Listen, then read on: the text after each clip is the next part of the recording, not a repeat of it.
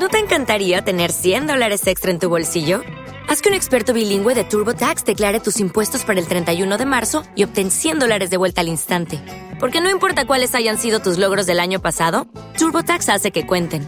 Obtén 100 dólares de vuelta y tus impuestos con 100% de precisión, solo con Intuit TurboTax. Debes declarar para el 31 de marzo. Crédito solo aplicable al costo de la presentación federal con TurboTax Full Service. Oferta sujeta a cambios o cancelación en cualquier momento. Help me, Obi-Wan Kenobi. You're my only hope. Bienvenidos a la cueva del guapa. Aquí solo se habla de Star Wars. The Force is what gives the Jedi his power. It's an energy field created by all living things. It surrounds us, it penetrates us, it binds the galaxy together. It's a trap! We would be honored if you would join us.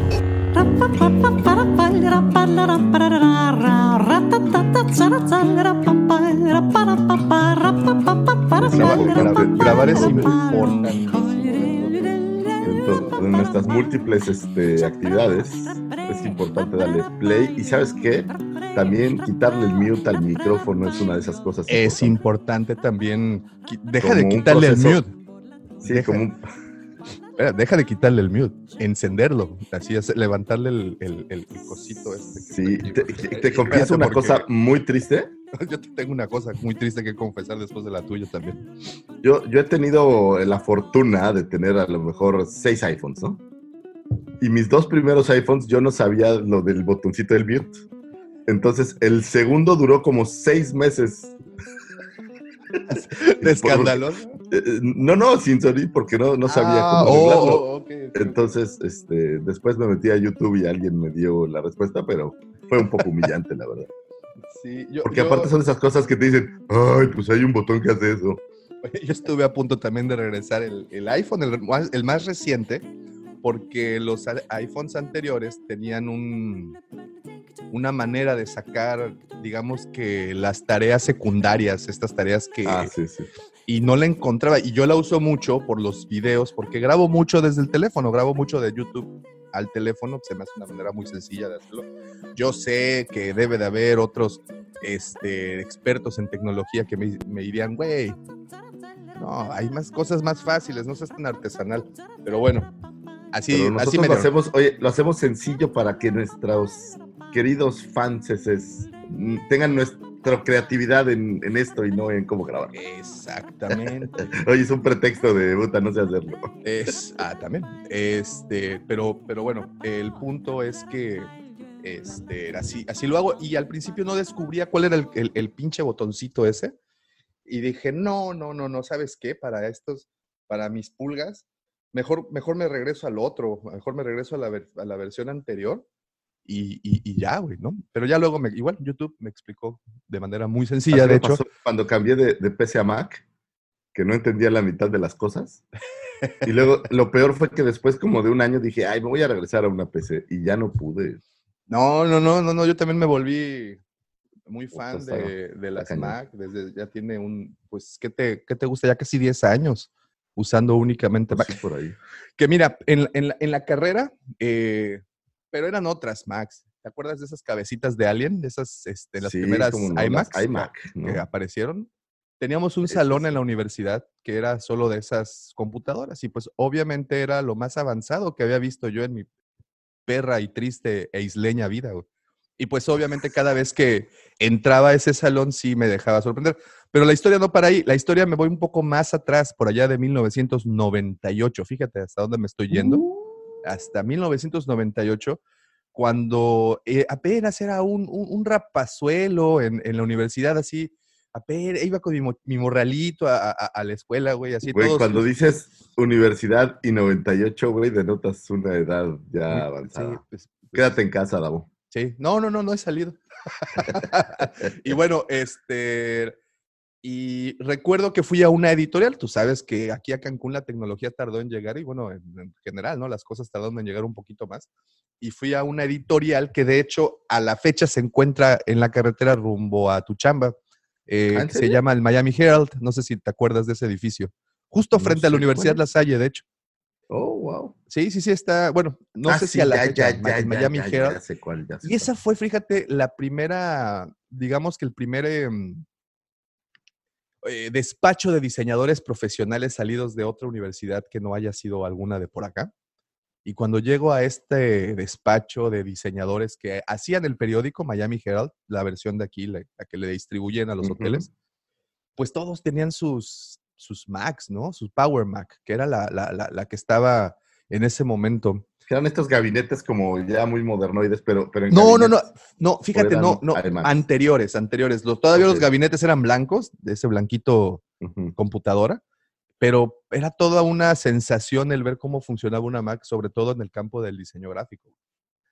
Y, y yo Muy dije, no, esto sí es de primer mundo. Esto aquí todavía no, no nos lo merecemos. güey". Oye, es igualito cuando entré a la secundaria teníamos clase de computación y sin denotar mi edad practicábamos con unas Commodore 64 Uh, que no tenían disco duro, trabajaban con un disco duro externo y que lo cambiabas entre máquinas y tenían su, su floppy, ¿no?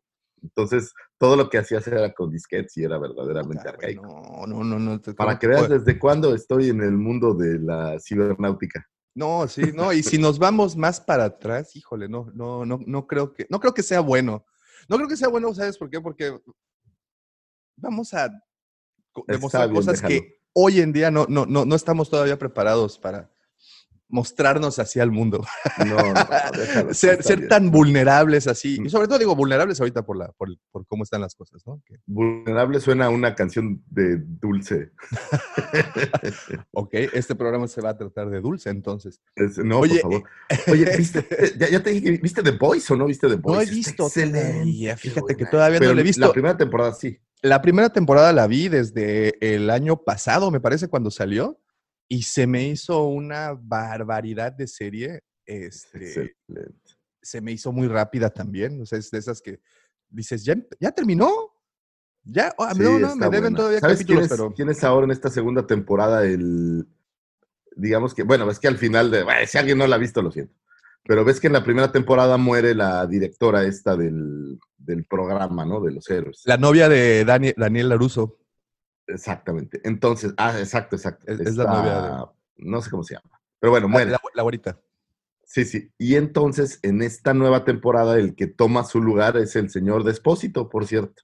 Oh, ok, ok, ok, ok, muy bien. Y, y la neta está, está bien bueno. Oye, El ese Giancarlo. Giancarlo Esposito, fíjate que qué bárbaro, ¿eh? Ha agarrado muy buenos papeles. Digo, tenemos, lo tenemos aquí Sí, en The bueno. Boys. Aquí, aquí, la verdad, el papel le queda como. Es más, parece como que se lo mandaron a hacer a él. Fíjate, The excelente. The Mandalorian, Breaking Bad. Es, Sí, eh, está- es- y es bueno, ¿eh? Y, y bueno, no, es muy bueno, es muy yo bueno. no sabía, este señor es descendencia italo-puertorriqueña. Italo, pues tiene tipo, ¿no? Como Sí, de puertorriqueño. Tiene tipo de puertorriqueño y, y- vas a decir que es raro, pero también como de italiano, ¿no? Como el pelillo. en- hay una película que sale con Queen Latifah, no recuerdo cómo se llama, no me preguntes tampoco porque estoy Es viendo películas. Sí. ¿No es taxi? ¿O? Es que No, no, no, no, taxi, taxi es buena, taxi es buena, taxi es buena. No, no, no, no recuerdo, eh, eh, es de esta señora, es de esas comedias románticas que terminan con drama. Bueno, aparece ahí, el chiste es que aparece ahí Giancarlo Esposito y No, aparece está, con el está cabello. bueno, hace, hace un buen papel y, y, bueno, la serie está excelente.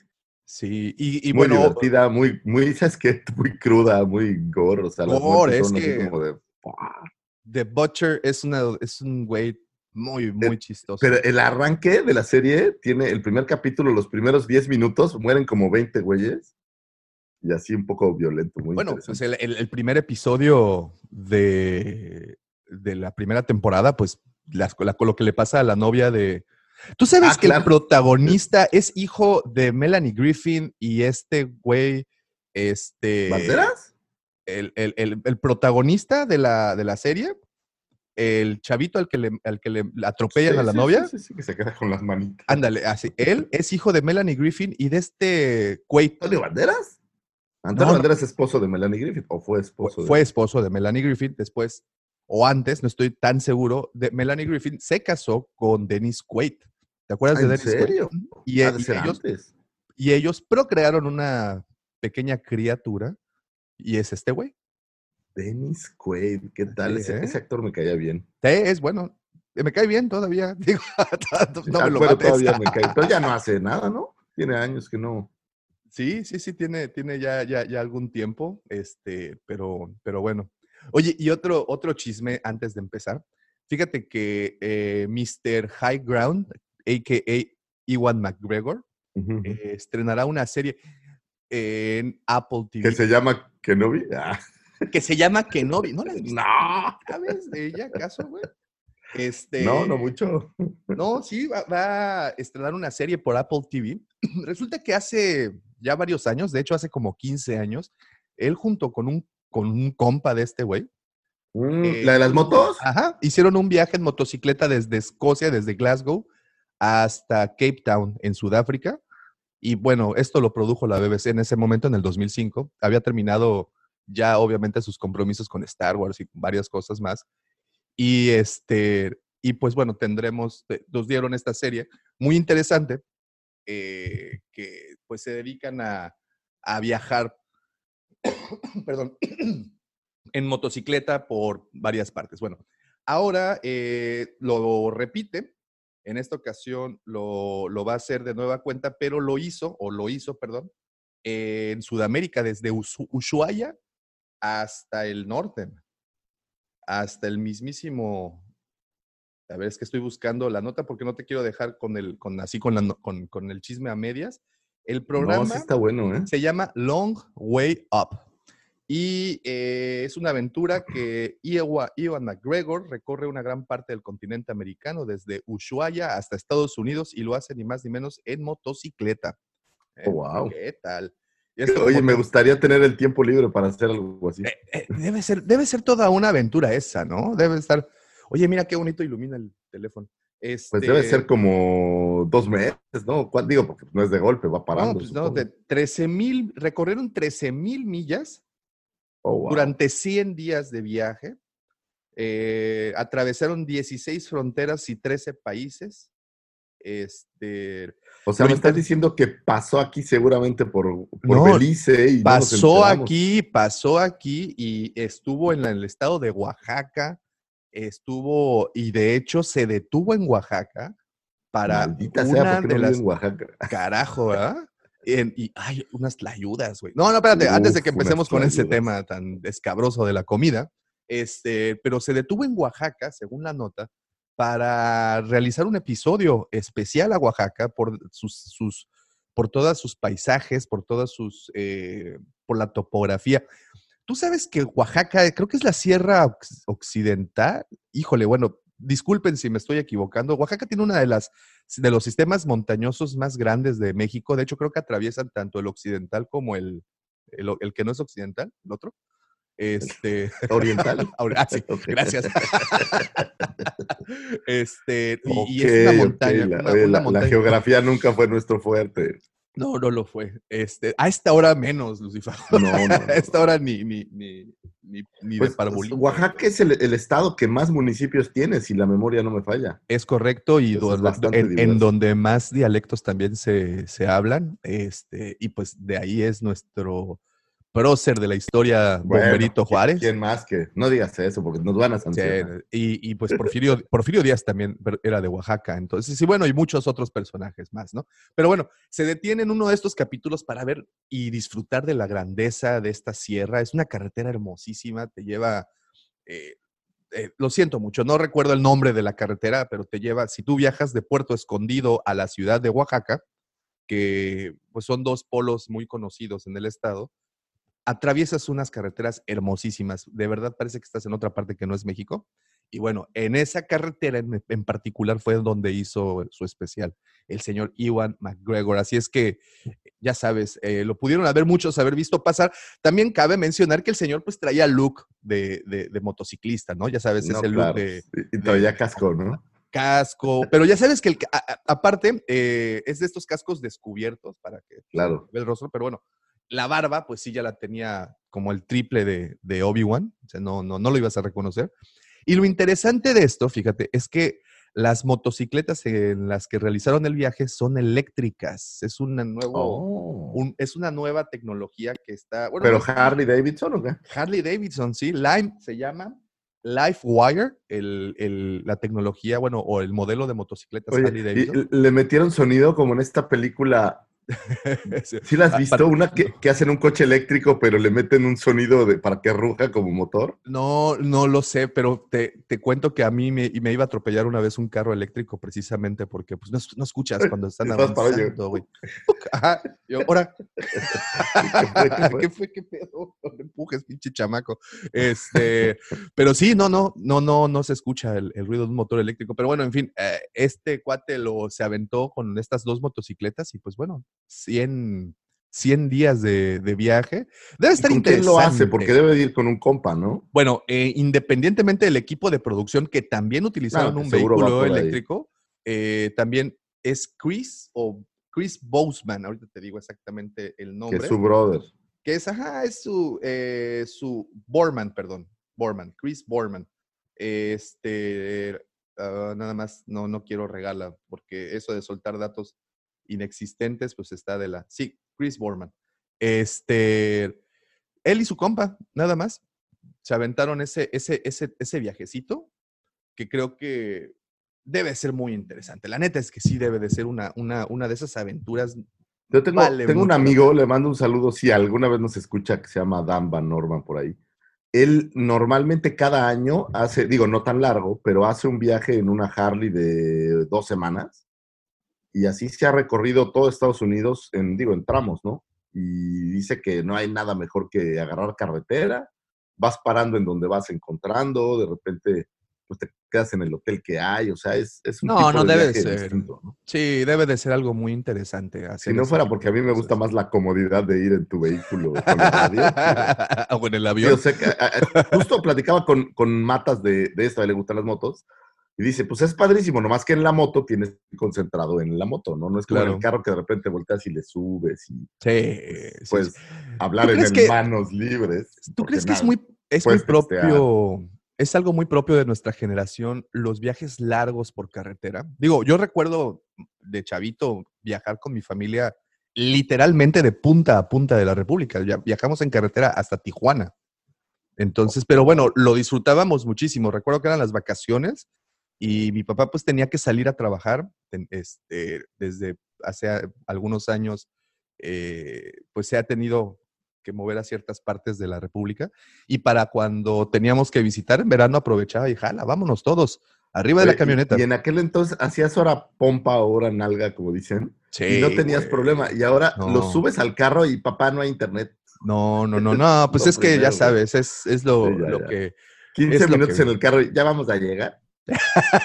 ¿Cuánta falta? Pues ahí está la serie Long Way Up. Esta se estrenará el verla. 18 de septiembre por Apple TV. Oye, me está empezando a gustar mucho Apple TV, ¿eh? Está soltando cosas buenas. Y es el, y es el stream, el sistema de stream más económico, cuesta 60 pesos. Incluso ahorita con el levantón que dio todo con el nuevo IVA de tu tío, el güey este cabeza de algodón. Este. Por favor, nunca digas que es mi tío, porque me asusta. este, pero bueno, eh, eh, es, es el- es el sistema de streaming creo que más barato. Tiene cosas muy buenas eh, para el siguiente año, por ejemplo. Creo que todavía está un poco limitado, ¿no? Me- todavía, todavía tiene- que todavía le falta contenido, pero me gusta que el contenido es original, que es. Mira, pues de entrada tienes el próximo año esta serie de Asimov, de la Fundación, la cual quiero ver cómo la resuelven. Eh, tienes esta de Sí, de Jason Momoa, donde todos son cieguitos, que también... Sí, me, me Eh. aburrí un poco después de como del tercer capítulo, pero Pero eh, ahí tienes otra opción. Yo estoy viendo, o terminé de ver una que se llama The Morning Show, que ¿qué aparece tal, eh? Steve Carell y, y esta Rachel, ¿cómo se llama? Esta Jennifer Aniston. Jennifer Aniston. muy buena. Es como el House of Cards de la televisión. Digo, creo que ya usi- usado esta analogía. hace poco una película que no, que era. Sí, como- también de, no unas, de algo del, de igual, del Me Too, de estas chavas que trabajan en las noticias. Pero bueno, hay, hay muy buenas series y eh, vendrá esta de Ewan McGregor el 18 de septiembre, Long Way Up, muy recomendable. Eh, si pueden verla, échenle un ojito. Ya sabe, es, el señor necesita reproducciones porque necesita dejarle lana a su ex esposa que le bajó la mitad de todos sus regalías. ¿Cómo va Star? Wars. Pues ya sabes, esas, esas, esas, esos truculentos trucos horribles del divorcio. Sí, los divorcios son cosas que no vamos a discutir aquí para. No es el foro, no es No el es el foro. foro. Pero ¿sabes qué? Este sí es el foro para darles la bienvenida al episodio 89. 89 episodios. Ya el episodio 100 lo tenemos a la vuelta de la la esquina. vuelta de la ¿eh? Y para el episodio 100 les tenemos una sorpresa. Tota. El, el ¿En serio?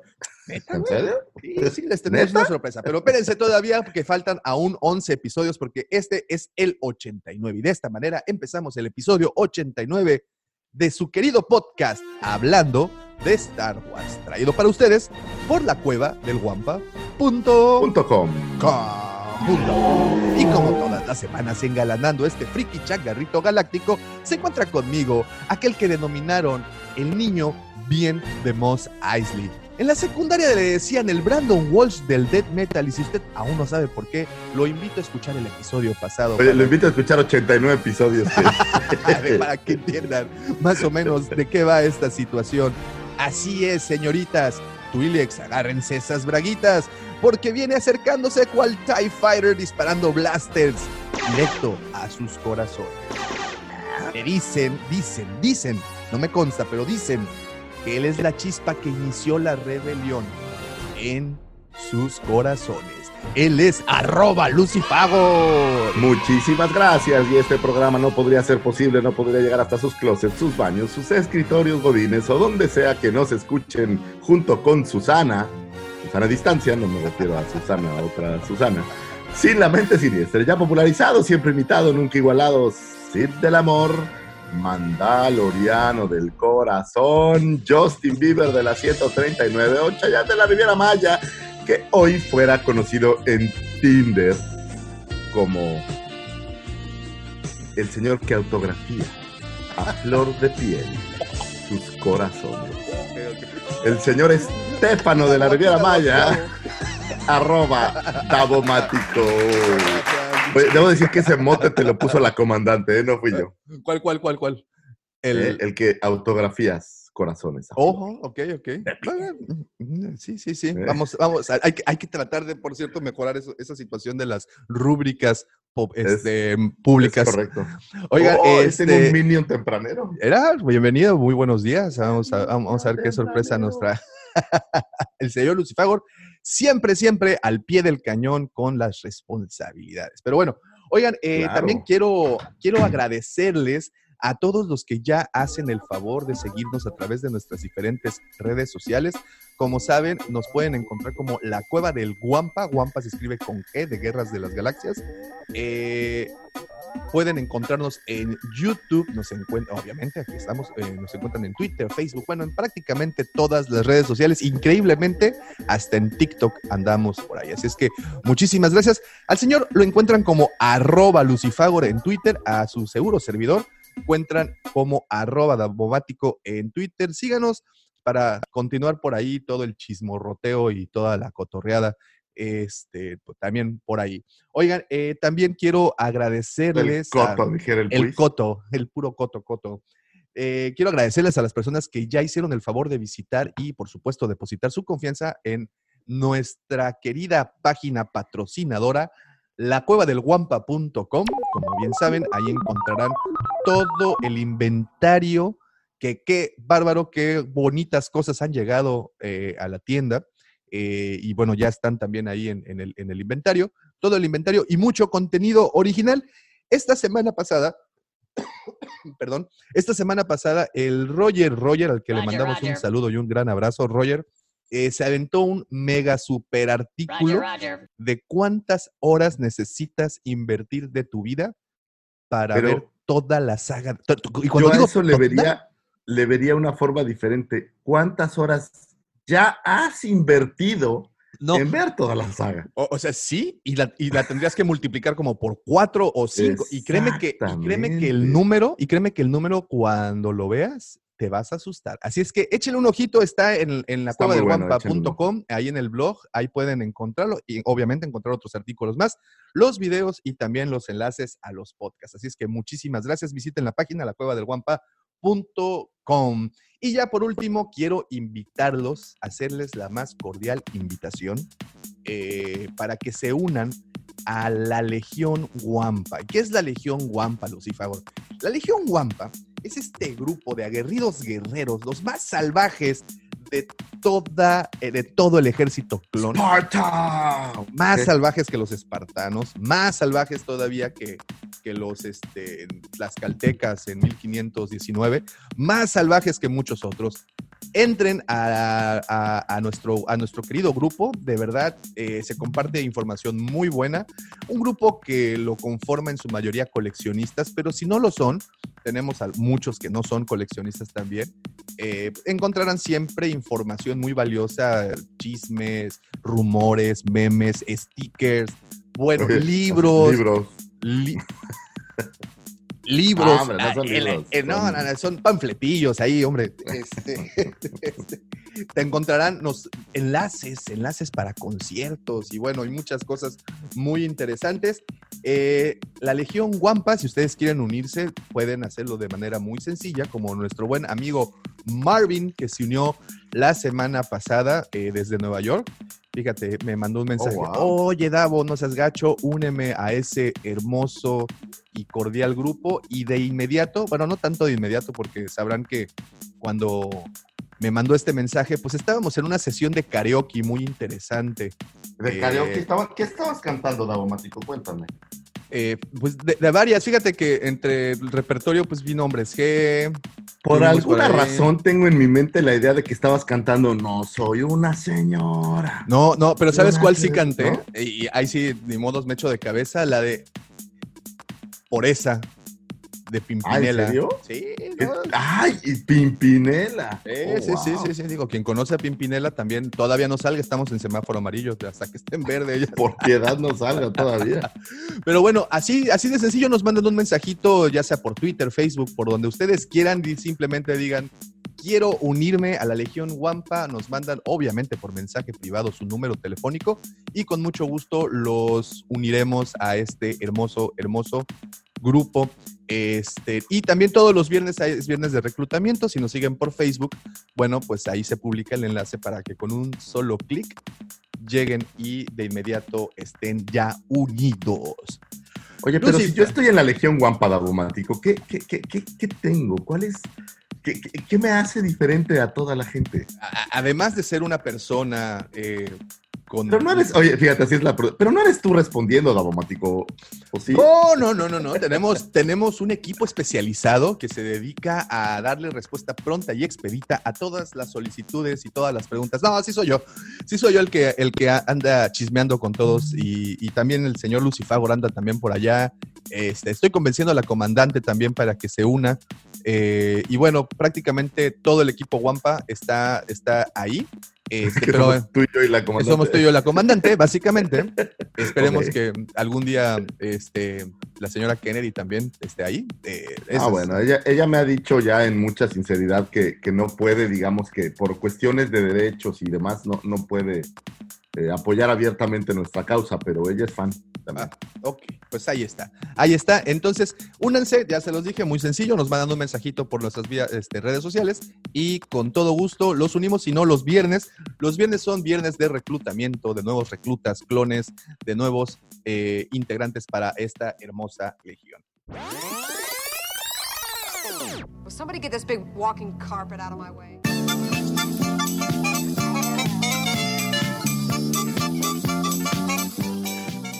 Oye, pues te tengo una noticia que en particular tú sé que no la vas a recibir del todo bien. Sin embargo, ¿Cómo? bueno, es parte de este, es parte de este aquelarre. Resulta ser que el señor John Boyega dio una entrevista para la revista GQ. Oh, que saldrá- Oye, así. oh, Oh, rayos, sí.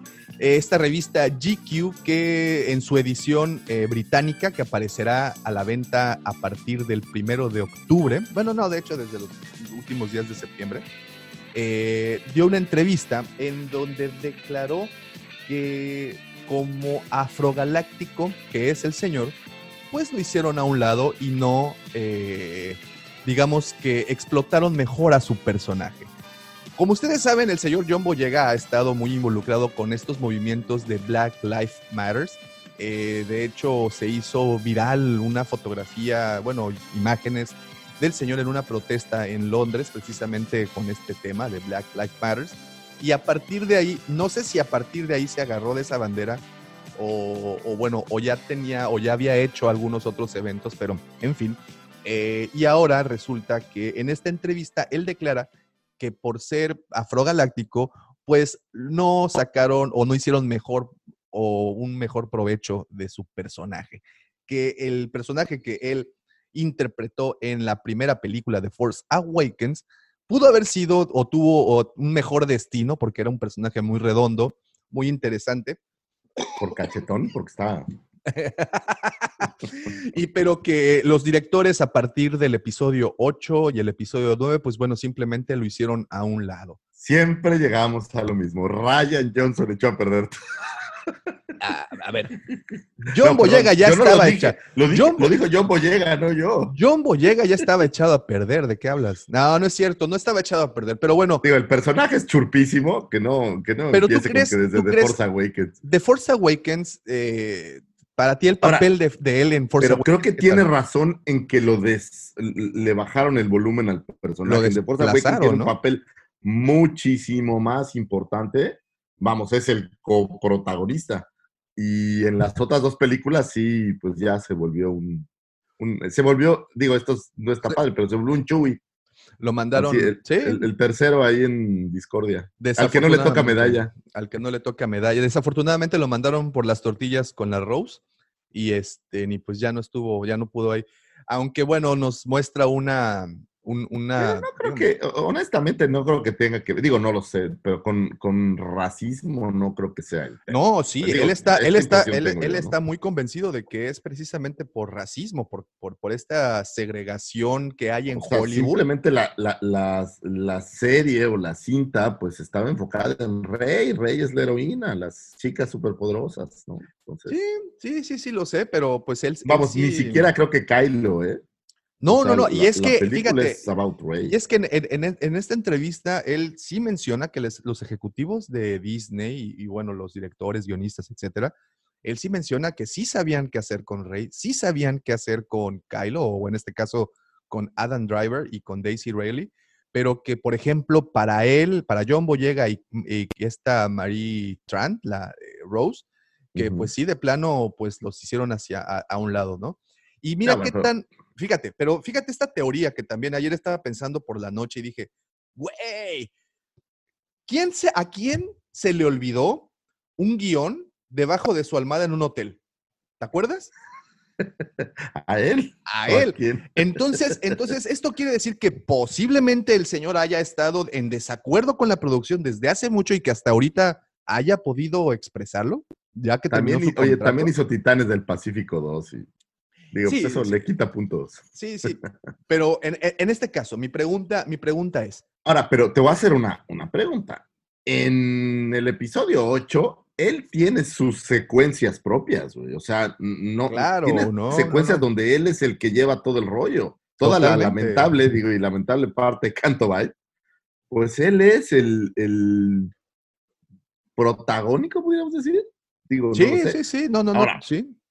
Para Rise of Skywalker, pues sí lo desconectaron totalmente, lo volvieron ahí todo un. ni- eh, bueno, es más, Poe Dameron tiene más Más presencia, más- ¿no? Brilla más que él, pero no creo que sea. Digo, no lo sé, pero no creo que tenga que ver con racismo per se en este caso. Pues, pues él, él, él sí está muy convencido que es por esa razón. De hecho, él tuiteó hace unos días, eh, puso pues sus desacuerdos y obviamente toda la comunidad afrodescendiente, bueno, o al menos gran parte de la comunidad, sí lo apoyó. Y bueno, va también de la mano con el desafortunado fallecimiento de el señor Boseman de, de Pantera Negra, este, que pues obvio se utilizaron todos esos canales en este momento que está como en boca de todo para en boca de todos, perdón, para, para poder expresar esto. Sin embargo, esta entrevista, pues ya la había dado para, como les digo, a la revista GQ, esta revista que es la edición del próximo mes de octubre, en donde pues él declara ese tipo de cosas y te repito, y una vez más, esto que te acabo de mencionar, no lo echemos, no lo dejemos a un lado. El señor accidentalmente olvidó un guion debajo de la almohada en su hotel. Acuérdate, ¿quién hizo algo así? Años, muchos años atrás. O si no, algo así. Cuéntame, cuéntame. Pues, Ilústranos, Daumático. Señores, el mismísimo Dave Prowse andaba enojado con la producción Bueno, y pero andaba diciendo, andaba diciéndole a medio mundo la, de lo que iba la película. Entonces, ¿tú crees que este no has- haya sido alguna Mira, travesurilla? Pero voy a decir en dónde se rompen estos argumentos eh, quejosos. Y mira que yo soy un quejoso profesional. Pero en donde se rompe es, ok, si no estabas de acuerdo, si no te gustaba, te molestaba, ¿por qué hiciste la película? Ah, bueno, porque aparte sí, en, en- en- en el Ok, reportaje. hay un contrato y bla, bla, bla. Pues órale, el, en el reportaje sí mencionaba eh, que muchas veces aceptas eh, trabajos que no te gustan. Y bueno, y, esa, y eso había sido el caso. Eso ese- suena a Doña Carmen. Pero a ella sí le gusta su trabajo. Por eso, pues suena, suena algo que diría Doña Carmen. pues, Ella, ella, ella lo hace a- muchas veces por amor al arte, Lucifagor. Es, es Es cariñosa. una odalisca, es correcto. No, pero, o sea, Odalisca, qué feo. al, al final del día, pues sí, te contratan para tres películas, pero pues hazla de todos, ¿no? O sea, ¿sabes qué? Pues o me das más papel o no le entro, o no sé, digo, hay, hay caminos. o sea, Sí, sí, sí, sí. Y Pero bueno, quejarse ya que cobraste como mago, pues... pues Bueno, es que, ¿no? es que pudiera haber algún contrato ahí, como una especie de veto en donde no les permiten eh, pues hablar mucho, sobre Por todo eso, al, pero, tiempo, ver. al poco tiempo después de, de haber lanzado ¿Quién la es? película. Ya no digas quién era. ¿Quién es hoy John Boyega sin Star Wars? No, no, no, no, nadie. Me, me queda muy claro Entonces, que, que nadie. Es como, como quejarte de la mano que te dio de comer, digo. sí, sí, no, sí, no sé el tono de la queja, ¿eh? O sea, no sé No, si era eh, como eh, el tono de la- o, o es como, ah, bueno, pues, No te ligero. preocupes, Lucifagor, si aquí yo tengo todo en la mano. ¿Para que te para- Honestamente, cuando, cuando te quejas de algo que te ha hecho lo que eres, pues creo que creo que las, las quejas quedan de lado. Digo, no dudo que haya cosas que no te gusten en tu trabajo, pero Fíjate, si algo no te está- gusta en tu trabajo, cámbiate, ¿no? Aquí está la, aquí está la declaración, aquí está lo que escribió él eh, para, bueno, no escribió, sino lo que dijo, le dijo al, al- al entrevistador. Lo que diría a Disney es que no traiga a un personaje negro. Publicite que son mucho más importantes de la franquicia de lo que son y luego los aparte a un lado. No es bueno. Lo diré directamente. Ellos sabían qué hacer con Daisy Ridley y con Adam Driver. Sabían qué hacer con esa gente, pero cuando tiene que ver con Kelly Marie Tran o con John Boyega, que les jodan por el... Es que es española la traducción, lo siento. Oh, Eh, o sea, sí está enojado. Sí, ¿queréis que digamos? ¿Qué queréis que digamos? Lo que quieren que digamos es que he disfrutado formando parte de esto. Fue una gran experiencia. No, no, no, no, no. Aceptaré el trato cuando sea un una gran experiencia. Ellos dieron todos los matices a Adam Driver y a Daisy Ridley. Seamos sinceros, Daisy lo sabe, Adam lo sabe, todos lo saben. No estoy descubriendo absolutamente nada. O sea, el cuate sí está enojado, o sea, sí fue una declaración muy, muy agresiva a- a- hacia el ratón. Y, Pues y posiblemente... lo único que yo, que yo creo es, ok, pues no te gusta, pues no lo hagas, ¿no? O- a ver, no hubieras cobrado en son de queja. Digo, a ver. pero, o, pues, o- o- dona tus mal. ganancias, ¿no? Exacto, o sea, eh, haz un verdadero statement. Híncate como Kaepernick y pierde todo lo que tienes, a ver si tan, si tan casado con tu, con tu ideal, ¿no? Sí, pero pues... Digo, esto- solo creo yo que, que los, las palabras deberían o debieran ser consecuentes con las acciones. O sea, que y algún cuando-. Tú cobraste, vamos a poner, ¿cuánto cobró John Boyega por Star Wars? Nomás porque soy bien chismoso. Sí, no, no, no, eh, estoy muy, muy de acuerdo contigo. Eh, existen otras maneras de protestar y maneras más enérgicas y sobre todo en donde pues dejas muy claro tu, tu, tu- dejas muy en claro tu ideal.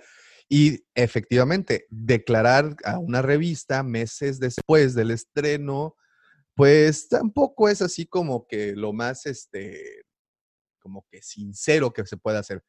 Sin embargo, a mí una vez más, y esta es la tercera vez que te lo digo, porque a mí sí se me hizo una, reve- una revelación así completa, que he- de la casualidad que él haya sido el que iba a liquear la situación del guion, a mí ahí es en donde, en donde digo, güey, este cuate sí estaba enojado desde hace tiempo, ¿no? Digo, Pero, ahora no creo que sea así, la verdad, ¿no? pues, quién sabe, Porque, no lo ojo, ¿eh? Eso sí debe de haber unas reglas fuertes en cuanto a que no puedes simplemente perder el guion, ¿no?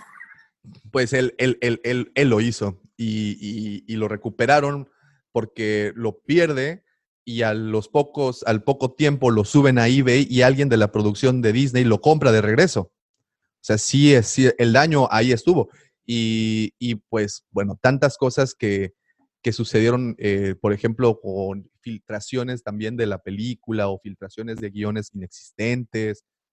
No lo sé, no lo sé. Puede ser. Mire, ya se tuvo la, la amarga experiencia con Dave Prowse, ¿no? O sea, ya eh, eh, se Bueno, hicieron. pero a, a David Proud sí se la aplicaron, o sea, Y bueno, y, y, y, y digo, nomás le hubieran avisado, oye, brother, tu voz no cuadra, vamos a poner otra. Ah, órale, no pasa nada, ¿no? Pero te digo, y, y pues igual y a este güey siente que también se le aplicaron, porque el personaje, como bien dices, en, en The Force Awakens estaba para más y en, y en el es el mismo episodio caso de David Prowse, ¿eh? Y el episodio Oye, ¿sabes qué? Estoy muy enojado, pues ya no lo hagas. Pero no, espérame, pues voy a cobrar otros dos películas, ¿cómo crees que no? y, y voy a ser famoso, y voy a usar tu Exactamente. O sea, ¿no? mi, mi punto cuál es, te quejas amargamente, pero no haces nada por cambiar. Qué Sí. fácil quejarse amargamente en este mundo, pero no hacer nada al respecto, ¿no? O sea, pues, si no Totalmente. te gusta tu trabajo, cámbiate de trabajo, no pasa nada. Pues, Sé sí. feliz. Mientras más feliz seas en un trabajo, mejor va a salir. Oye, Pero pero, cuando- pero, pero, pero si tu trabajo eh, implica el ganar 40 millones de dólares, ¿lo dejarías así de fácil? No, no, pues yo no, pero no me quejo, me llevo la lana.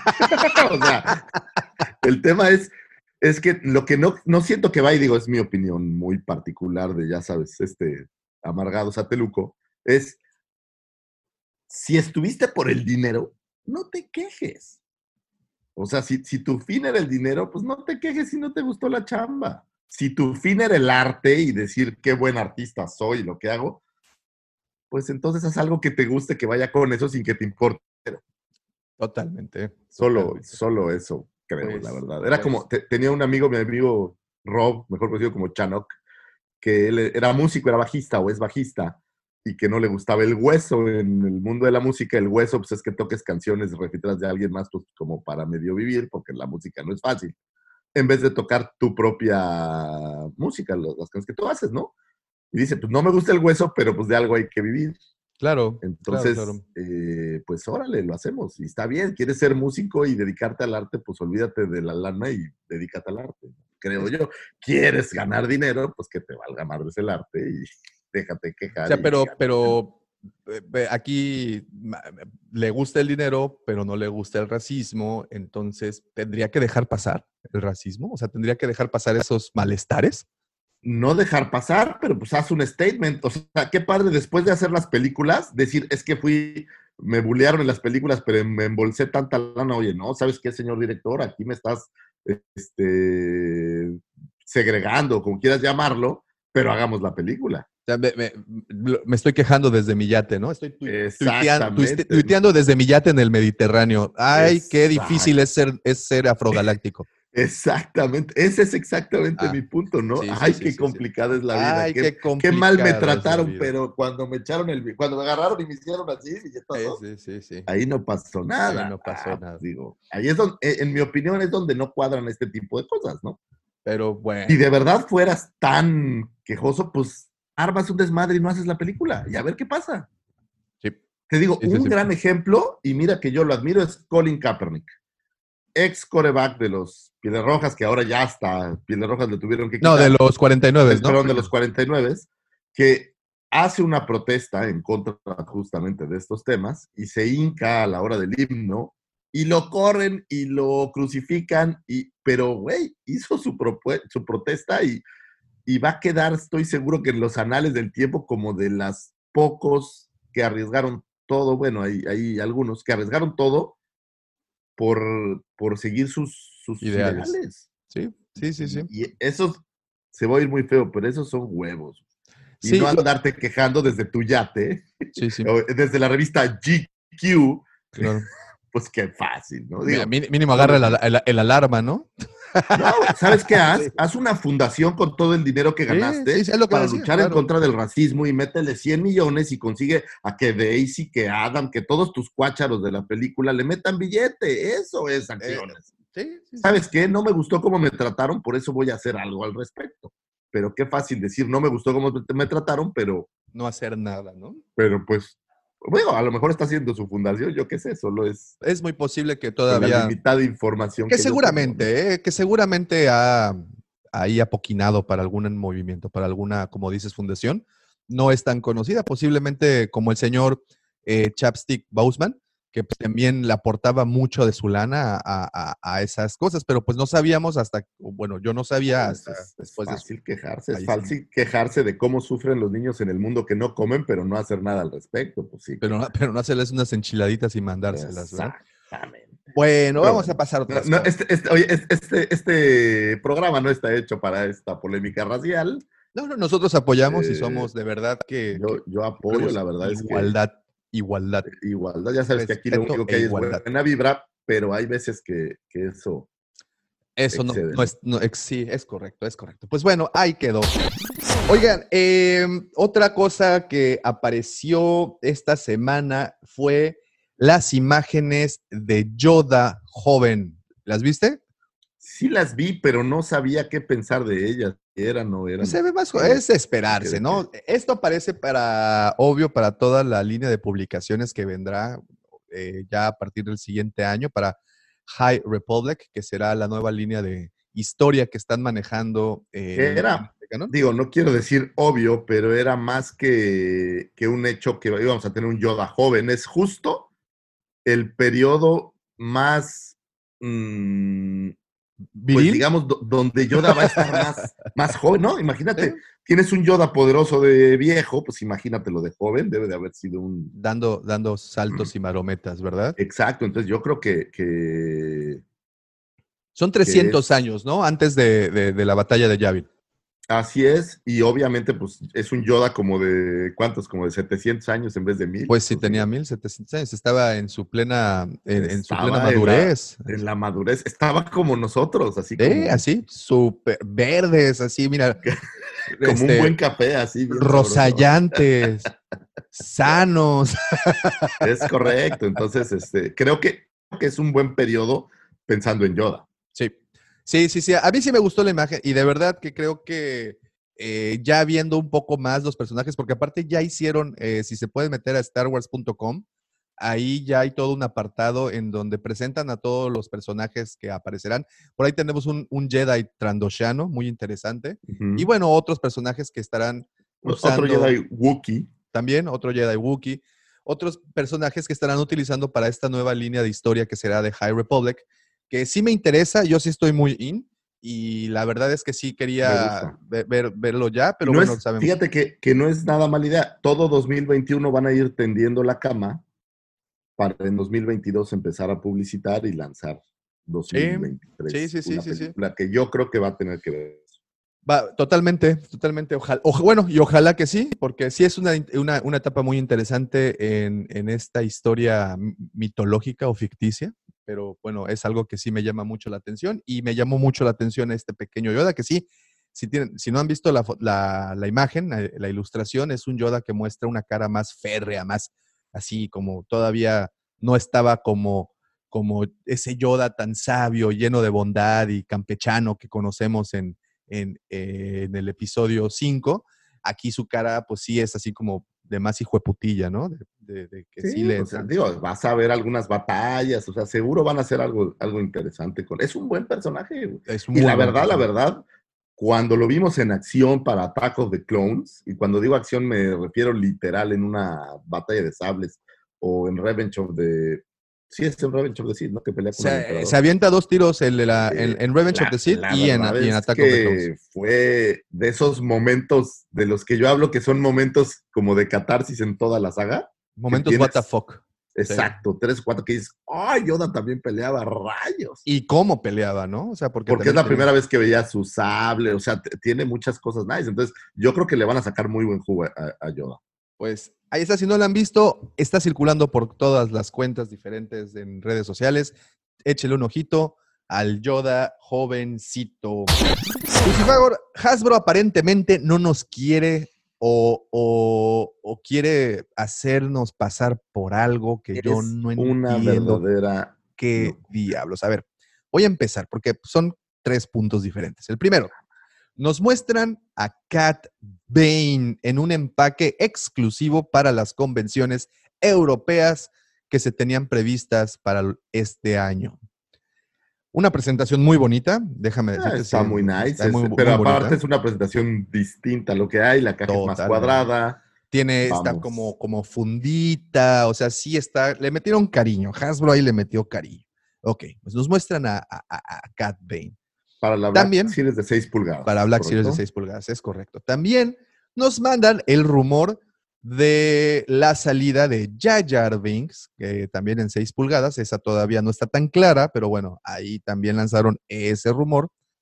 También lanzan un rumor por ahí de que hay una exclusiva que hubiera aparecido para la Celebration de Chicago, pero que pues por obvias razones no pasó, eh, de Black Series, que pertenece, si no me equivoco, a Clone Wars. No estoy tan seguro. Ahí, ahí Pues- si me podrían ayudar con, con esa pequeña información. Pero bueno, y para acabarla de fregar, lanzan, ah, no, del Mandaloriano, perdón, es un personaje del Mandaloriano. Y para acabarla de amolar, nos lanzan el rumor que para The Vintage Collection ya tienen o están preparando un nuevo vehículo que no sé si irá para Haslab o va a ir directo a, Maldita sea. que es el Razor Crest. Bueno, No, yo eso creo que es va a ir a, venta, a venta público. en ¿Venta directo, crees? Sí, yo creo que sí. Porque sí se había hecho- escuchado el rumor hace un mes atrás, más o menos, mes y medio, que ya estaban preparando lo nuevo para Haslab y que se tenía pensado que sería, eh, estaban entre el Sandcrawler, el Halcón Milenario y el Razor Crest.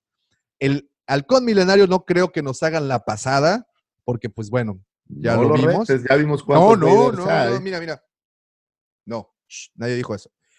El Sandcrawler, pues bueno, po- podría, estaría bonito. Digo, Podría ser porque justo, justo ahora que hablamos del Sandcrawler y que por ahí va a haber un video el domingo del Sandcrawler, eh, no se han editado tantos Sandcrawlers, ja, ja, Sandcrawlers No, no, no. como vehículos.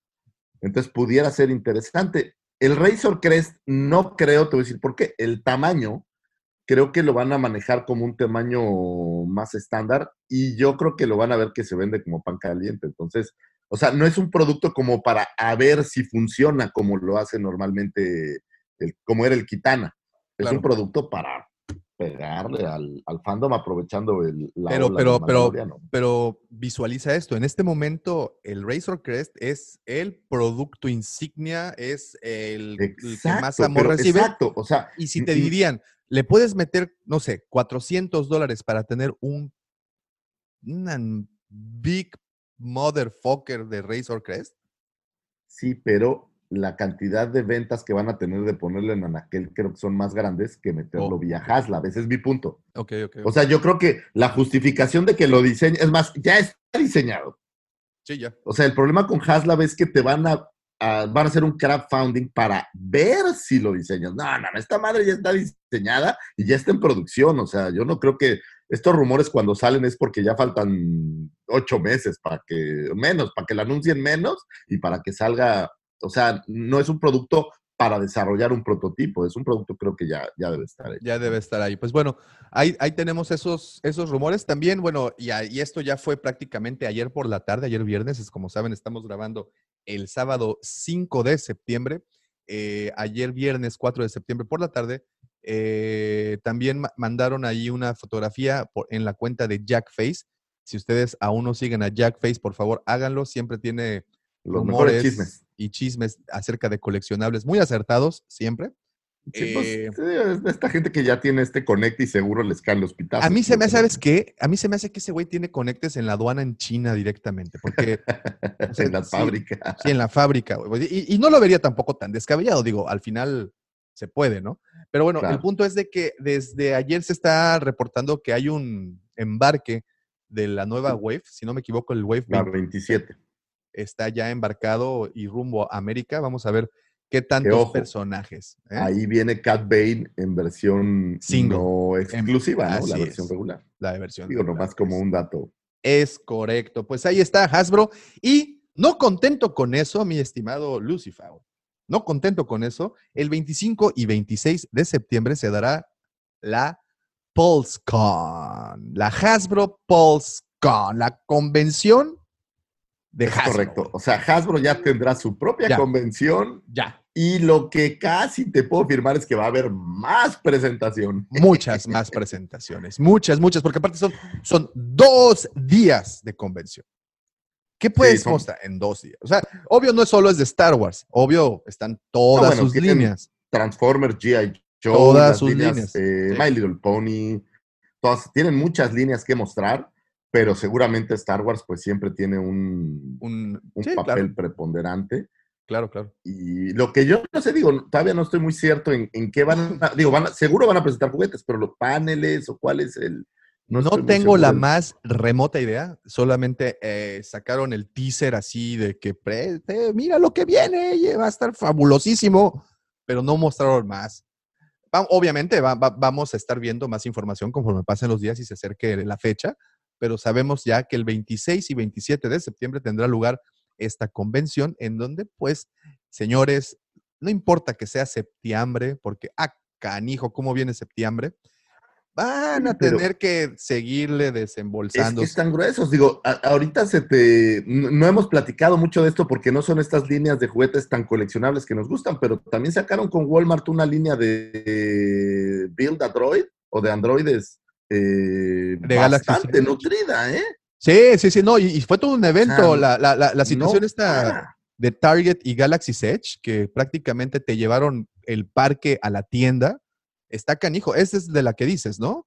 Sí, Eh, sí, sí. la de- el pues, digo, ya de salió los- Pryor el- por ahí también. O sea, Sí. es, Sí, parece sí, sí. no tener fin. Eh, sacaron, pues como saben, este empa- estos empaques. Y de hecho, subimos por ahí un videito a mediados de, la semana, de esta semana, eh, o semana pasada, si nos estás escuchando solo desde el podcast, en donde precisamente eh, eh, decía, ¿qué onda? ¿No? Porque pues hay personajes que eran exclusivos de distribución del parque y pues ahora lo tendrán ya desde Target y otras Target. plataformas más, ¿no? Entonces, sí, efectivamente ahí tienen Qué bien raros. exclusivos son. No, no, súper bien. Pero fíjate que ahora que hablamos de las exclusivas, y no sé por qué viene a mi mente, pero no lo había meditado de esta forma, por ahí alguien nos comentaba que hay veces que estas exclusivas se vuelven muy costosas y que tener acceso es difícil, y entonces agradecían Sí, que las que- exclusivas fueran de mucho más distribución. No lo había pensado así, la verdad, y No, no, no, no, no, que es un- definitivamente está muy bien. Y también, argumento. y también dicen que ese es un duro golpe a los revendedores que tienen estas exclusivas ahí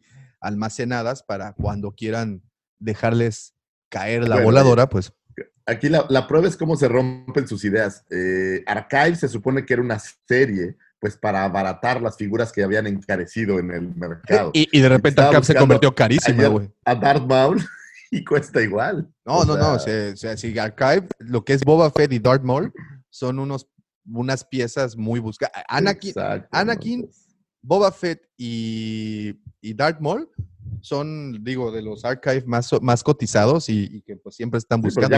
ya, cuesta lo mismo que el, que el Darth Maul Black Series de la serie naranja, ¿no? O sea, ya es, cuál- así es. Y el Boba Fett igual y Ah. el Anakin también. Pero bueno, pues ahí está Hasbro. Por favor, lo único que te puedo pedir es que tengas, por favor, piedad.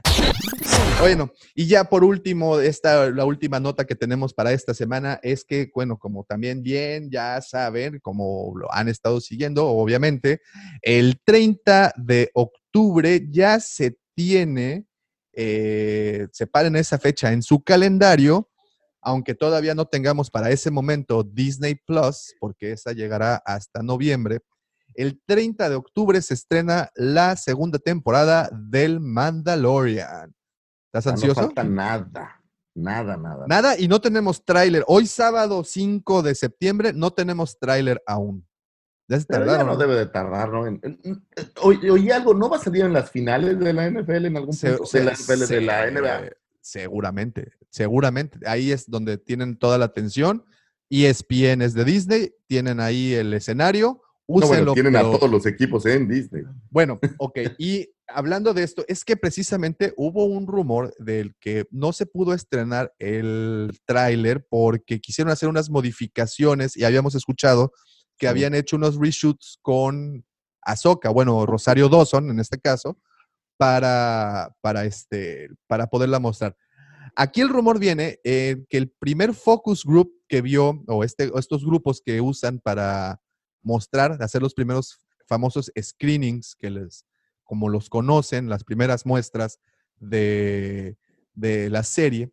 El rumor dice que estas primeras muestras, pues no les gustó a la gente que los vio, realmente no les llamó tanto la atención y entonces decidieron meter en algunas imágenes a Ahsoka.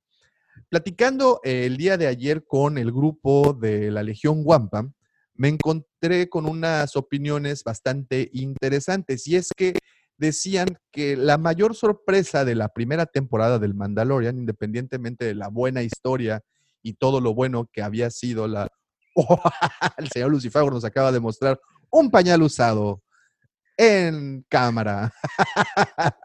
Lo siento, pero tuve que cambiar un pañal No, no, no, no, no. velocidad, la- la- las, las responsabilidades son las responsabilidades. Pero bueno, sin duda eh, alguna. este, como te decía, a ver, permíteme un segundo. Perdónenme, muchachos, pero como ustedes, eh, si nos han seguido por mucho tiempo, tengo un minion por ahí de cuatro años que todos los días, o que bueno, todas las semanas que grabamos, se para a las seis y media y me hace compañía durante toda la grabación. Y he ido aprendiendo a dejar todas sus necesidades listas, como traerle leche, dejar listo un pan para que coma algo, Peppa Pig en la televisión. Y hoy me tocaba un pañal rápido, entonces, pues ya quedó, lo logramos. Vientos, vientos. Entonces, bueno, eh, te comentaba, eh, se, se armó esta pequeña, este pe- no debate, no es cierto, pero bueno, se empezó a comentar que la primera temporada, la sorpresa, pues obviamente fue el chamaco, ¿no? Fue Baby Yoda, no hay más. fue Baby Yoda, ¿no? Y en esta segunda temporada, pues ya se sabía que la sorpresa sería ver a Soka. y, y- y tú ves a Soka, verla en live action, ¿lo ves tan importante o tan así como tan, pues, no sé cómo, cuál sea la palabra? Mira, o- hay una O sea, ¿lo diferencia podrías con- comparar con la popularidad de Baby Yoda? No, hay una diferencia, yo creo, hay una diferencia muy clara. Baby Yoda era un personaje inexistente que nadie había visto jamás y fue muy sorpresivo porque no lo esperabas. Aquí a pues ya la tenemos muy cantada y pues has visto mil cosas de Ahsoka, ¿no? Entonces creo yo que no es tan, tan relevante. Digo, sí va a estar padre verla, eso no cabe ni duda. Creo que va a ser una... Todo el mundo queremos ver algo más de Ahsoka, pero no comparado con Baby. Yo Baby Yoda no sabías nada, se lo guardaron. Sí, no, no, se lo guardaron muy bien. Se lo guardaron. Entonces, el momento que viste el episodio y te quedas así de.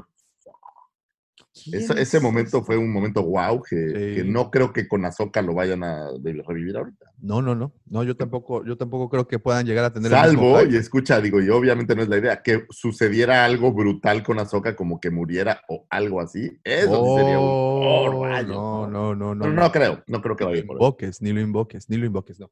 Pero No, bueno. no le están haciendo los bienos, no te preocupes. Ah, ok, sí, bueno, porque esos güeyes son especialistas en Eso, hacer ese tipo Pueden de matar cosas. a cualquier personaje. y no problema. se tientan el maldito corazón. Pero bueno, ahí está, ya tenemos fecha, sabemos que es el 30 de octubre, el, el día que se estrenará, serían dos capítulos que se estrenen ese mismo día, no es cierto, un, un capítulo, y será semanalmente.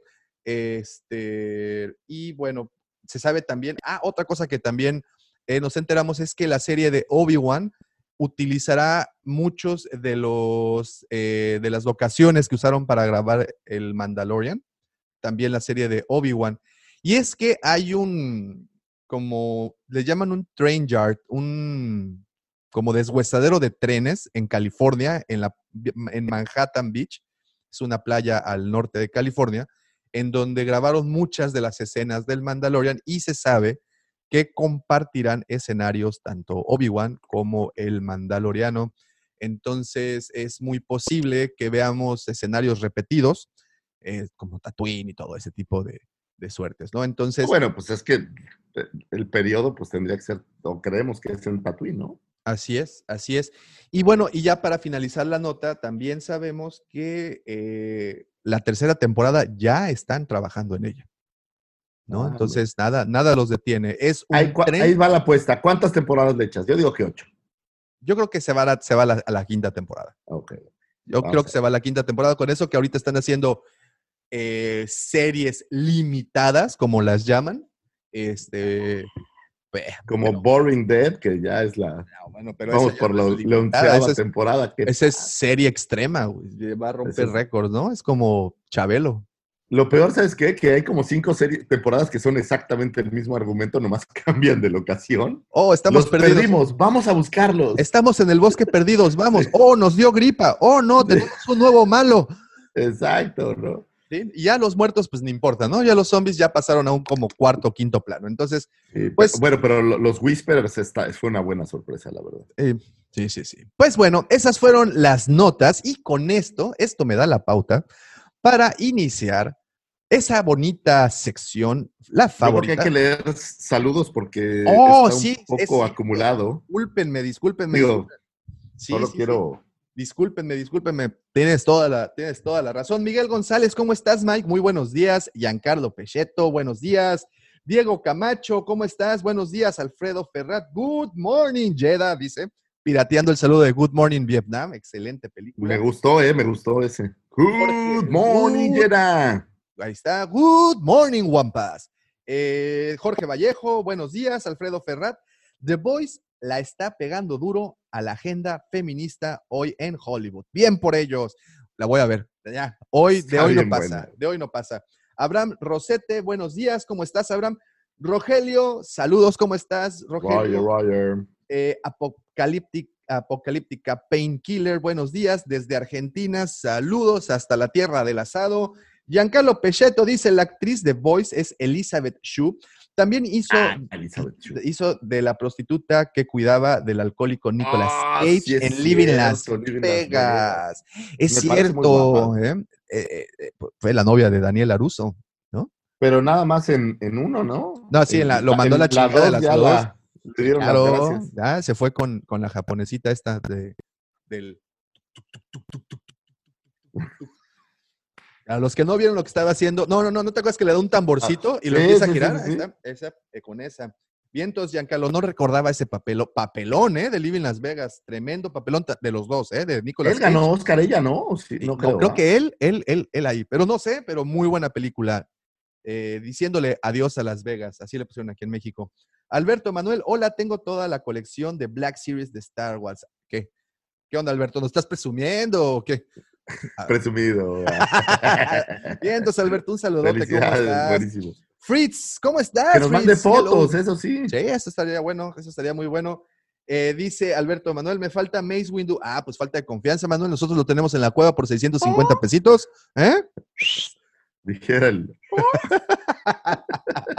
Dan ganas de comentar muchas cosas en el chat, pero el respeto a la escaleta de Don Davomático es primero. oh, bueno, Lucifagor, hasta nuestros queridos No, amigos se es apegan que a la un- escaleta. tienes un látigo de hierro, eres. ¿Sabes Caray. qué? Eres, eres el. ¿Cómo se llama el personaje de Castlevania? Este, ah, Lestat, no, este, no, no, no, No, ¿cómo este, Lestat? Eras Montes. Samus o Samis. No, Samus es el de. No lo recuerdo. Entonces, Gabriel Belmont. Sin el, sin el nombre no sirve. Belmont. Gabriel, era Belmont, ¿no? Gabriel Belmont. Era, no, pero no era Gabriel. Había, era ¿no? Era el que usaba el látigo. Alguien acuérdenos cómo se llamaba este, el personaje de Castlevania. Okidoki. Héctor Bishop, ¿cómo estás, Héctor? Buenos días, Alberto Manuel. Palpatine es fake, fakeco. Dice Apocalíptica Painkiller. A Ushuaia se le dice que es el principio del fin del mundo. Está bien abajo Fíjate del país, cerca del Me Polo Sur. quedé con muchas ganas de ir a Ushuaia. Hay por ahí, no sé si junto o abajo, un lugar que se llama el Faro del Fin del Mundo. Wow. Y me quedé con muchas ganas de estar por ahí. Simon Belmont, te dije que era con ese, Ah, sabía. Gracias por ahí. Dante Gutiérrez. Eres un. Simon Belmont moderno que agarras a latigazos y no nos dejas hacer nada, Daumático. Me hubieras, puesto el, Déjanos vivir, diría Bumper. me hubieras puesto el zorro mejor. No, no, no, el zorro no usaba, ¿no? El zorro no usaba No, látigo. ese dice que eres Doña Carmen. es el zorro totón. Alberto Manuel, cuando eh, sacan la peli nueva, la peli nueva de Star Wars, creo que eso se va hasta el 2023, Alberto. Y de Mandalorian, el 30, ya lo sabemos, bueno, 30 de eh, octubre. Giancarlo Pechetto, Boyega se le acabarán los 15 minutos de fama y empieza a hacer críticas para no desaparecer del ambiente. Pues, eh, Totalmente, ahí puede ser una razón muy, importante. Alfredo Ferrad, hasta su muerte le echaron a perder al pobre Boyega. Sí, en el episodio 8 ya, ya, la, ya la tenía cantada, ¿no? Eh, sí, Giancarlo Pechetto bien. está siguiendo la mala escuela de Mark Hamill, que también criticaba la producción y dirección luego de los estrenos. En notas durante filmaciones, todo y todo era lindo y hermoso. Sí, es cierto. Esa es, es- esa es una vieja práctica que ya se ve. Dante Gutiérrez, ¿cómo estás, mi buen Dante? Un saludote hasta Jalisco. Qué hermosa tierra es Jalisco, caray. ¿Cómo tengo ganas de visitar? Buenos días, jóvenes, y un gran saludo a todos los que sus carteras sufren con cada anuncio de Hasbro. Mi cartera dice no más, ¿ya? Por ¿Ya, favor, ¿Ya? ya. Giancarlo Pechetto Boyega hace una declaración de principios de antirracistas, pero en esa misma línea podemos decir que fue cómplice del racismo y la marginación que sufrió Rose, porque Boyega sabía del racismo. Y fíjate que la actriz de Rose no ha hecho realmente como que tanto alarde de esto, ¿no? O sea, se ha mantenido Pues, más discreta mira, en ese sentido, Eh, ¿no? Pensaba ahorita justo en, en- Creo que Daisy cerró redes por eso, ¿no?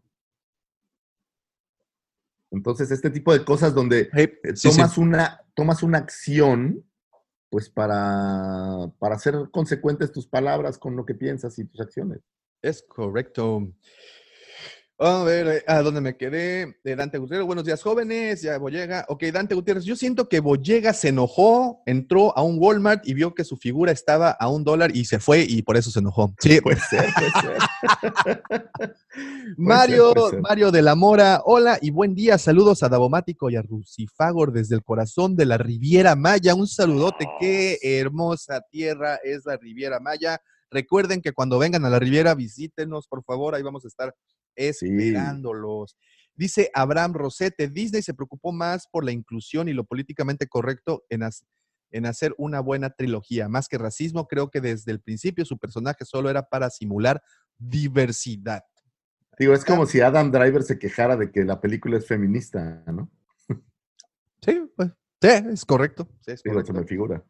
Giovanni Carcuto, buenos días desde Chile. ¿Cómo estás, Giovanni? Saludos Chile, hasta vamos. Chile. Dante Gutiérrez, Simon Bell. Ah, bueno, bueno, ahí del látigo, ¿verdad?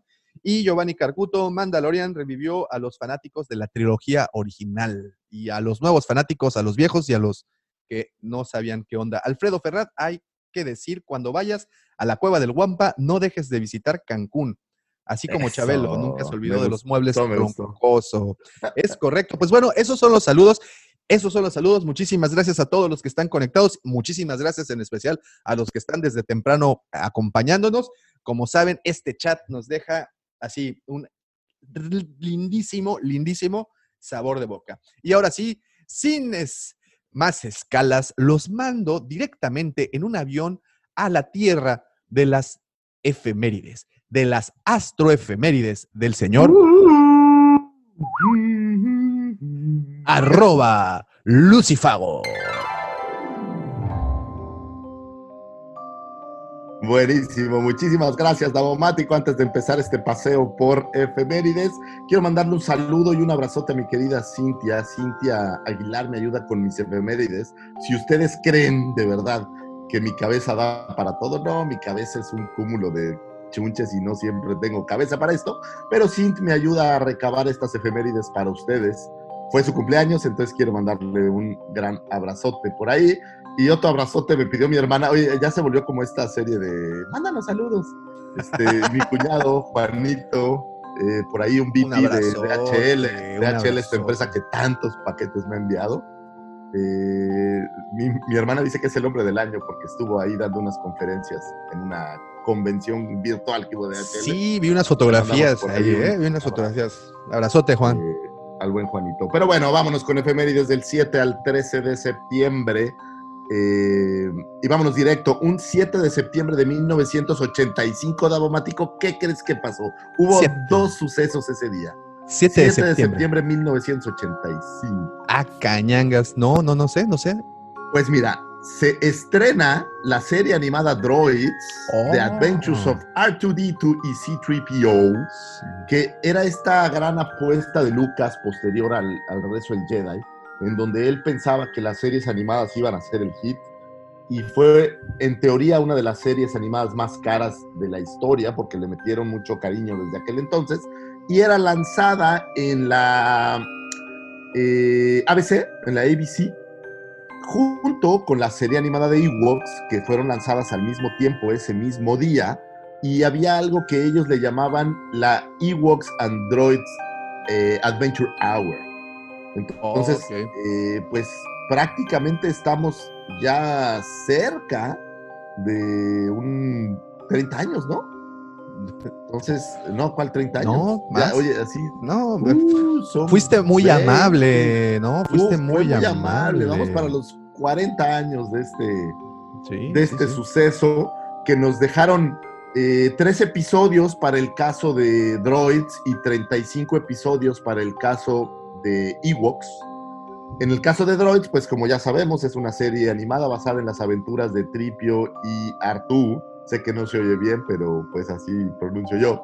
Y esto sucede en los periodos entre eh, Revenge eh, of the Sith y A New Hope. Por ahí está como un periodo de tiempo. Y es como ambiguo, ¿no? Porque no sabes cómo llegan a Lea en New Hope y cómo se pierden. Entonces es, es un poco ambiguo ese, ese tema. Pero bueno, pasa por ahí. Y en el caso de los Ewoks, eh, pues trata las aventuras de Wicked, de la princesa Kanesha y de sus amigos en el Bright Tree, que era esta aldea donde vivían los Ewoks. Y esto sucede un poco antes de la batalla de Endor, si tuviéramos que ponerle un, un tiempo a esta serie animada. Pues eran liberadas, por ahí las puedes encontrar, me parece que en DVD hay algunos, en YouTube me parece que están completas.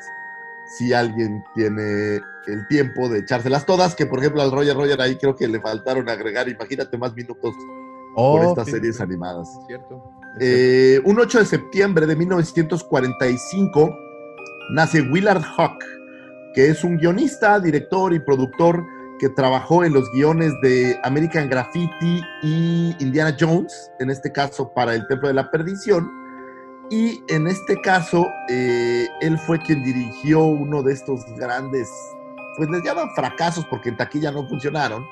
Pero bueno, pues fue el director de Howard the Duck, que era una de las siguientes apuestas cinematográficas de Lucasfilm después de haber hecho eh, Star Wars. Por ahí, si alguien no recuerda Howard the Duck, era una película que habla de un pato que viene de una dimensión de patos en vez de humanos. Y bueno, pues tiene ahí una serie de aventuras. Pero aparte eh, subiditas de tono, ¿no? No, no son como tan infantiles. Sí, esas. es como la, la película empieza, si la memoria no me falla, en que Howard the Duck está viendo una Playboy de, de patos. Entonces, eh, bueno, es una película de estas que nada más quedan en el, en el anecdotario. Sin embargo, era una de las siguientes apuestas en cine de Lucasfilm y fue todo un fracaso, pero bueno, Willard Hawk es el director de, de esta película. Para un 8 de septiembre de 1966 se estrena esa serie que tanto, tanto te ha gustado y tanto te ha vuelto loco, que es Star Trek. Ay, Se estrena estaba- por la N. eh, ¿Cuál pensaste que era? El Doctor Who ya estaba empezando a Doctor chiflar Who. así. No, no, no. Estamos hablando de Star Trek y digo, obviamente este podcast es de Star Wars, pero a mí no me cabe duda que Star Trek fue una gran parte de eh, crear esta mentalidad inspiradora de creatividad, llamémosle galáctica.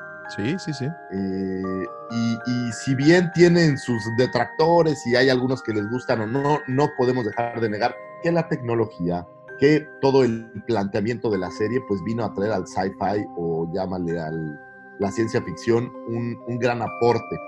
Y es por eso que, que- que lo pusimos aquí. Teníamos por ahí estelarizada a William Shatner, que era el, el, el Capitán Kirk, a Leonard D. Nimoy, que era el Doctor Spock, y a DeForest Kelly, que era el Doctor McCoy, que pues me parece que eran los tres personajes más, más emblemáticos. Obviamente hay, hay otros, pero creo que ellos son los que más más le dieron vida y bueno, que a bordo del USS Enterprise tenían aventuras descubriendo nuevos mundos en la galaxia. Y, para los fans, como bien dices, de la ciencia ficción dura, de la ciencia ficción con bases eh, pues de reales, Star Trek a la fecha, eh, si no me equivoco, en la NASA tienen un programa que se llama Estudio de la Velocidad Warp, que es eh, el tipo de, de, pues, así como el salto al hiperespacio que manejamos en Star Wars, en Star Trek, pues bueno, era la velocidad warp, que es básicamente el doblar el universo para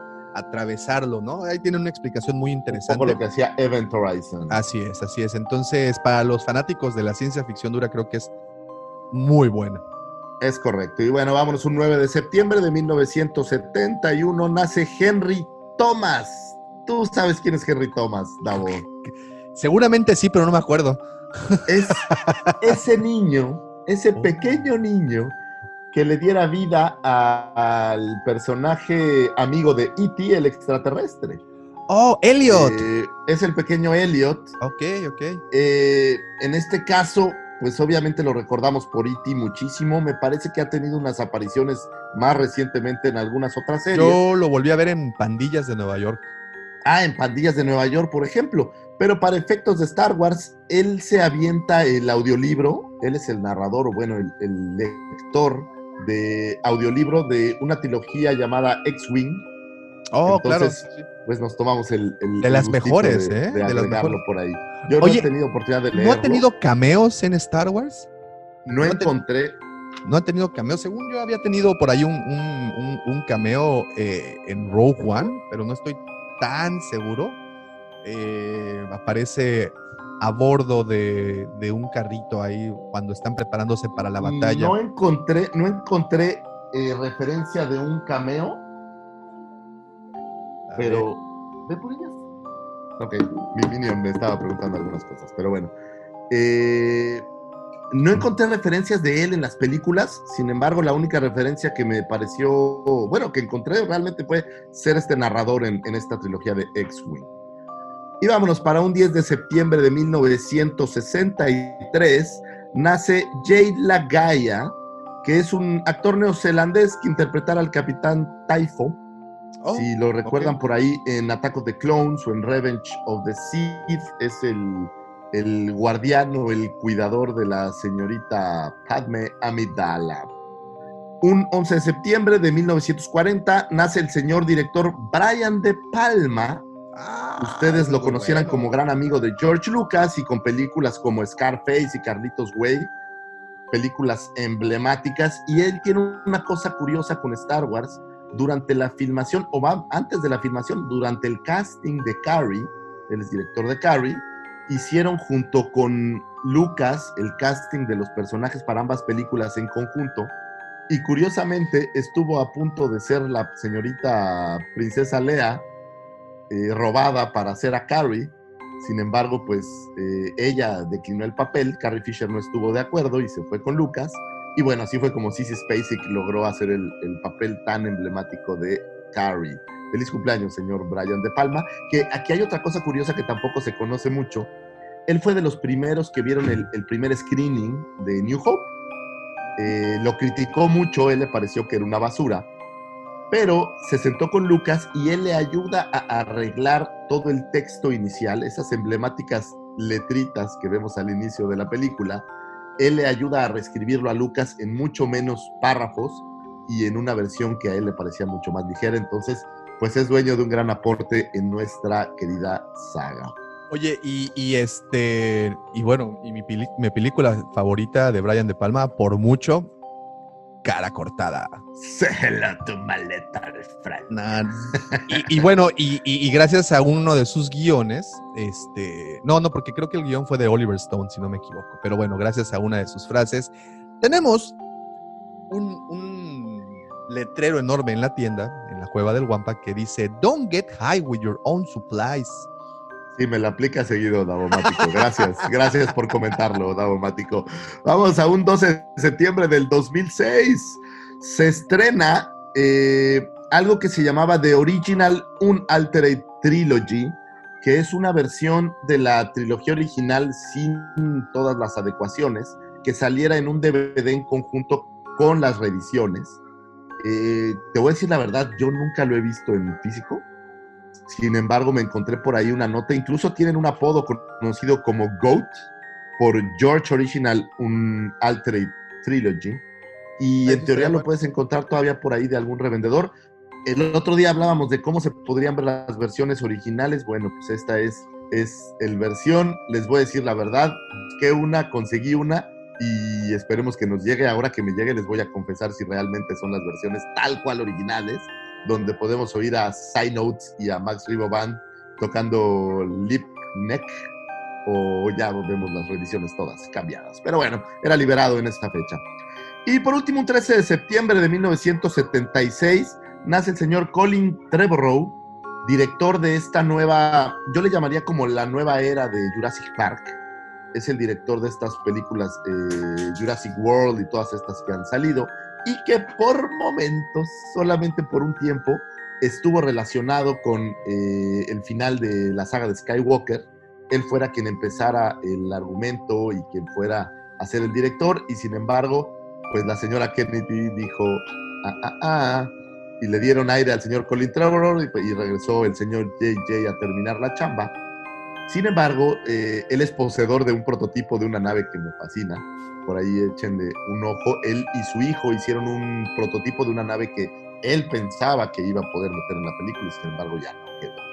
Y bueno, y- Eh, básicamente esas son las efemérides de esta semana y por ahí si tienen tiempo, pues no se olviden de festejar el Día del Chocolate, que es el 13 de septiembre. oh, qué nice. O Muy bien, por ahí el, el 12 de septiembre es el Día del Programador. Si tienen un amigo programador, pues échenle un... un- Oye, yo, yo veo muchos programas de Netflix. ¿Soy Ah, programador? eres todo un programador, claro, claro. ¿Qué? no, me, no se vayan, por favor. Estos chistes nada más son ahorita. Perdonen. Es por el horario. Pero Por bueno, esas son las efemérides. Espero que hayan encontrado información valiosa para poder comentar con Carmen, la de las tortas, o con Jorge, el de las copias. Pero ¿sabes Eh, qué? En esta nueva normalidad no hay Jorge de las copias. No hay Jorge de las copias, pero ¿sabes qué? Está don Ezequiel de los tamales. Él sí va. Con Don Ezequiel de los tamales podrán comentarlas. Es un tipo de gran sabiduría. Siempre es grande. Porque ve la cueva del Guampa. Porque escucha y ve la cueva del Guampa y lee también a la es cueva del Guampa. es correcto. Señor Lucifagor, de verdad, como todas las semanas le digo, este, esta sección se ha convertido en la favorita de muchos porque, como bien dices, nunca con esta sección se borran los silencios incómodos en la oficina. Sí, Siempre claro. Es así como estás callado. y, eh, eh, ¿Sabías que es día del chocolate? Eso, eso es muy buena. ¿Tú sabes quién es Colin Trevorrow? ¿Tú sabías que hizo una nave prototipo?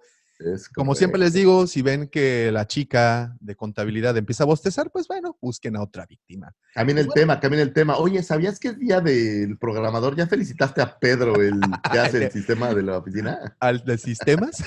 ¿Al de sistemas? Dale un, dale un abrazo. Un, un abracito. Bueno, pues ahí están las efemérides. Muchísimas gracias, señor Lucifagor. Muchas gracias a los que siguen conectados con nosotros. Eh, Alberto Manuel, ¿cómo estás, Alberto? Nos saluda también Rogelio. Dice, creí que sí las había puesto en el blog, al igual que el Holiday Special, pero se quedó en el borrador. No importa, mi querido Roger, con lo que nos Es que dice. esas, esas, es que esas la gente las quiere olvidar, Roger. Entonces esas, las olvidamos, esas mejor las olvidamos.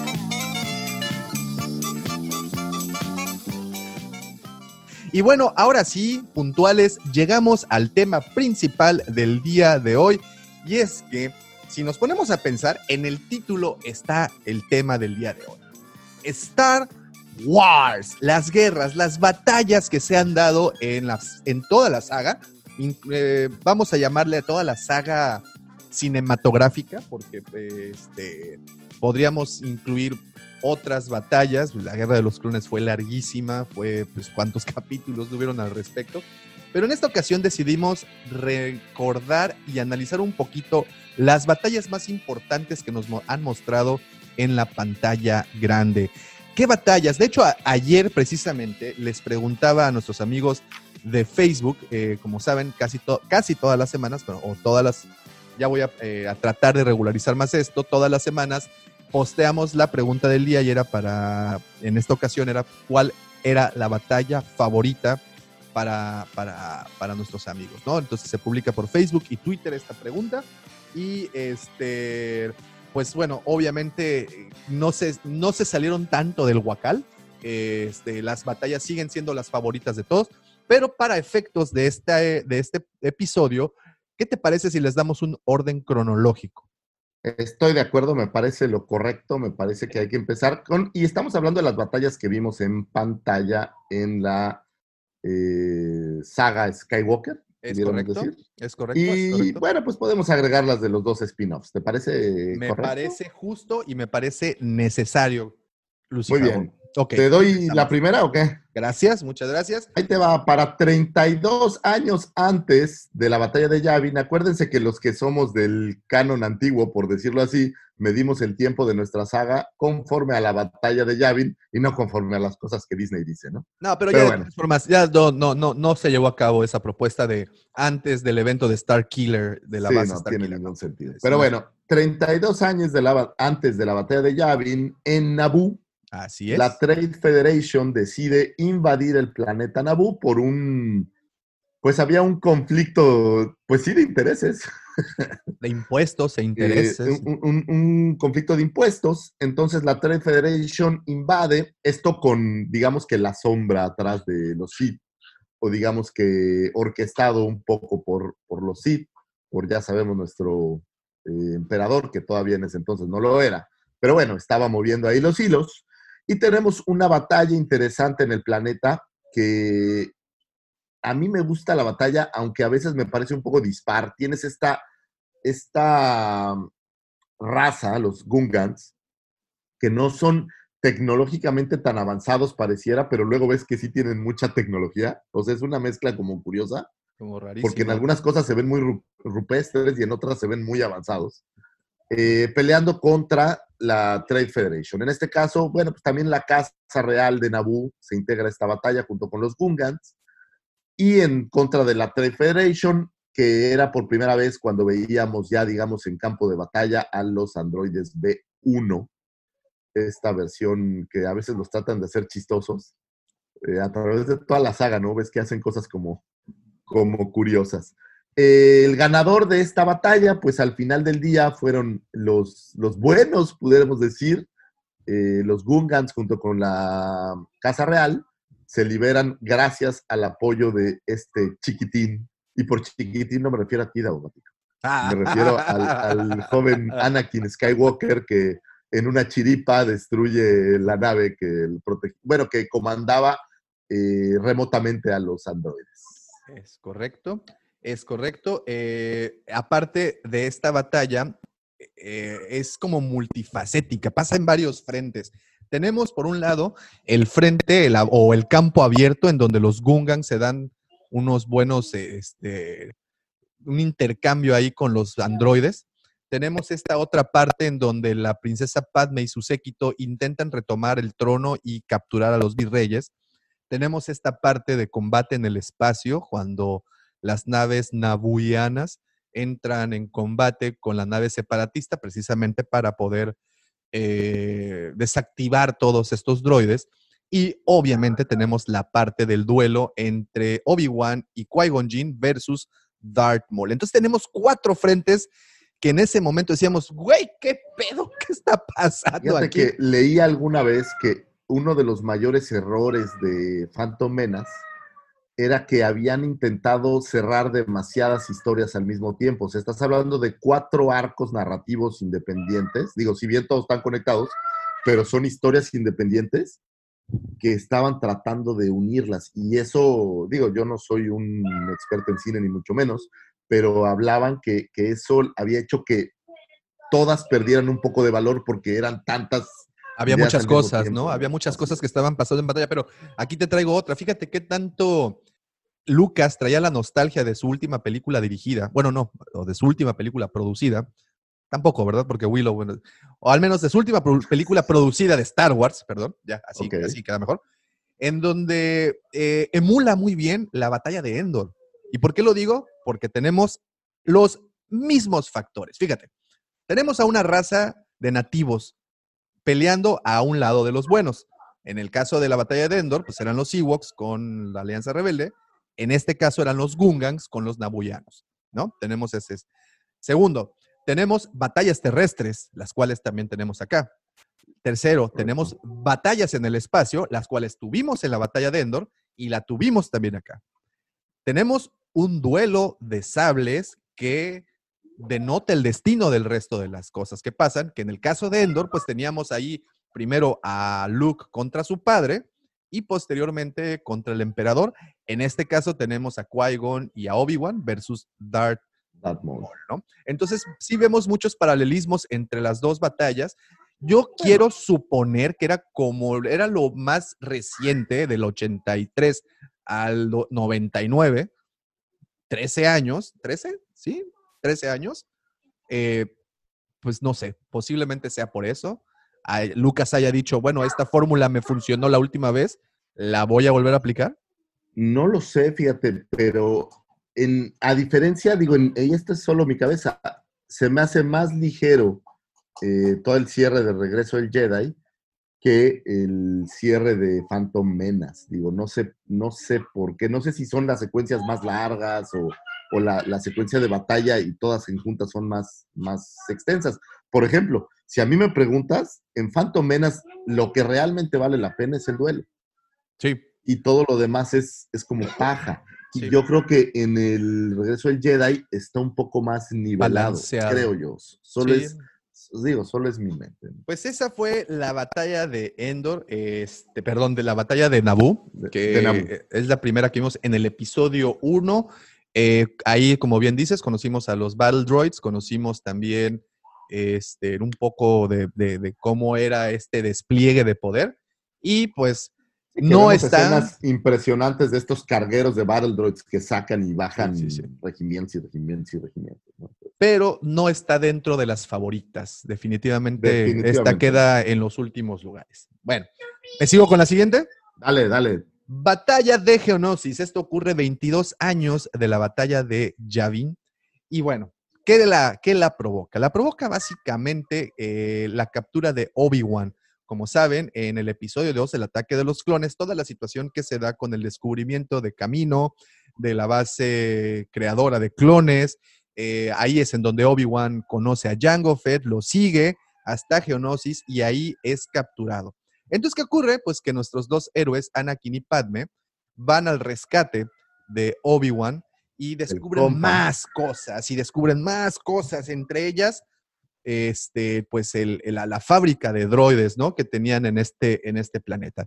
Entonces, una vez capturados estos, ah, bueno, porque bueno, también van a, rescatar a, Obi-Wan y pues los eh, querubines también, los capturan. Y es cuando decide todo el consejo ir a ayudar a sus compas y a rescatarlos. Entonces es esta batalla, esa es la razón por la que se da. Eh, se da, eh, empieza literalmente en las arenas de este circo, especie de circo romano en Geonosis, en donde conocemos a los a esta especie que es la especie responsable de diseñar la estrella de la muerte. Entonces, los genocianos, ¿no? Y, y, todo empieza en esta arena en donde están a punto de ser ejecutados, pues logran darles pelea y de repente llega todo, todo el barrio Jedi a darse en la torre con todo un ejército de droides. Y muchos Jedi ahí ven su final. Uno de los primeros que vemos caer es a Coleman Trevor. o, Coleman Trevor, este que, parece como un velociraptor, ¿no? La cabeza es como de un dinosaurio. sí, como de dinosaurio. Es el primero que vemos. Obviamente caen muchos. Se justifica porque en ese momento muchos de los maestros llevaron a sus padawans y no tenían la misma experiencia de combate y entonces es por eso que muchos Jedi ven su final en esa, en esa arena, ¿no? Otro gran suceso en esa batalla, pues muere Jango Fett. Y, a pues, manos. digamos que nace la versión de Boba Fett. Oye, y otro paralelismo, fíjate, eh, vemos esta escena de Jango Fett con el Rick, que es este rinoceronte de tres cuernos. Este, y vemos cómo al principio le pone una madriza, lo arrastra y le da una tranquiza. Y me voy y los y evoco la escena del Mudhorn del Mandalorian, que pues tampoco podía, ¿no? Y que llega eh, Baby Yoda y le dice, a ver, güey, oh, levanta, Ay, ay, güey. ¿no? Entonces, pues también Es le cuesta trabajo. Ahora, esta, esta batalla, digo, eh, también hay que ver, por primera vez vemos a Yoda peleando, vemos a un consejo de Jedi peleando, que originalmente no habíamos visto a tantos Jedi nunca juntos peleando.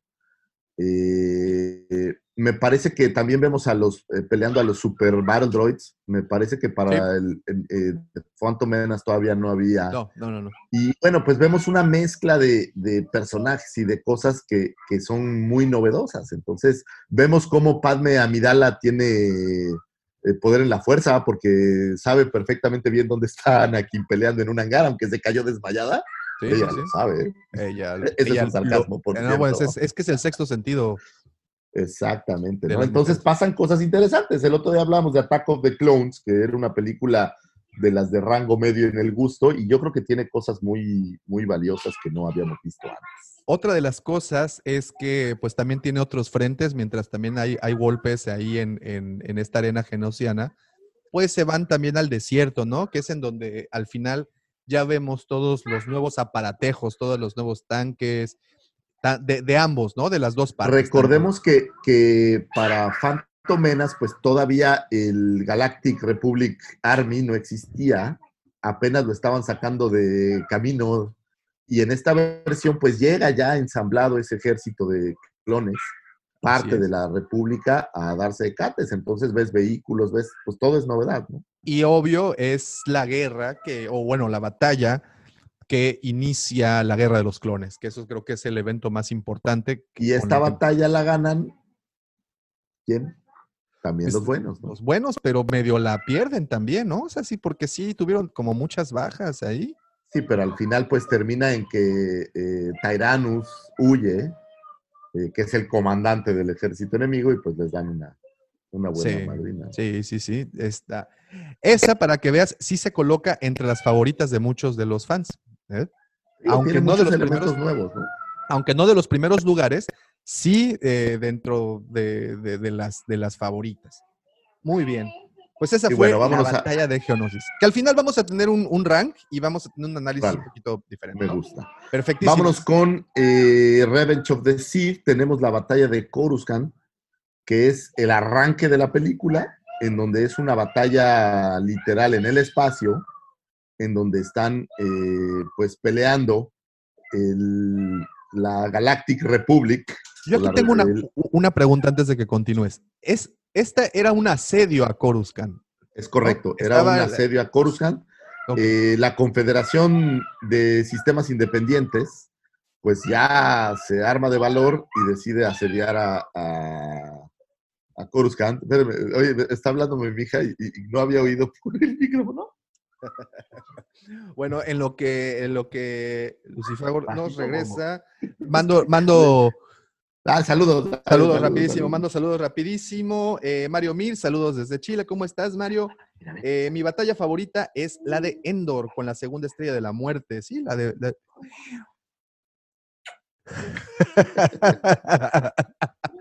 el, pe- el peinado de la mañana es el mejor, ¿verdad? Entonces, ¿Sabes qué? Trae un juego muy interesante en donde ella es, ella es Peppa Pig y está regañando a no sé quién. Oh, oh, oh, oh, oh. Entonces, Pues es- aguas, no te portes mal.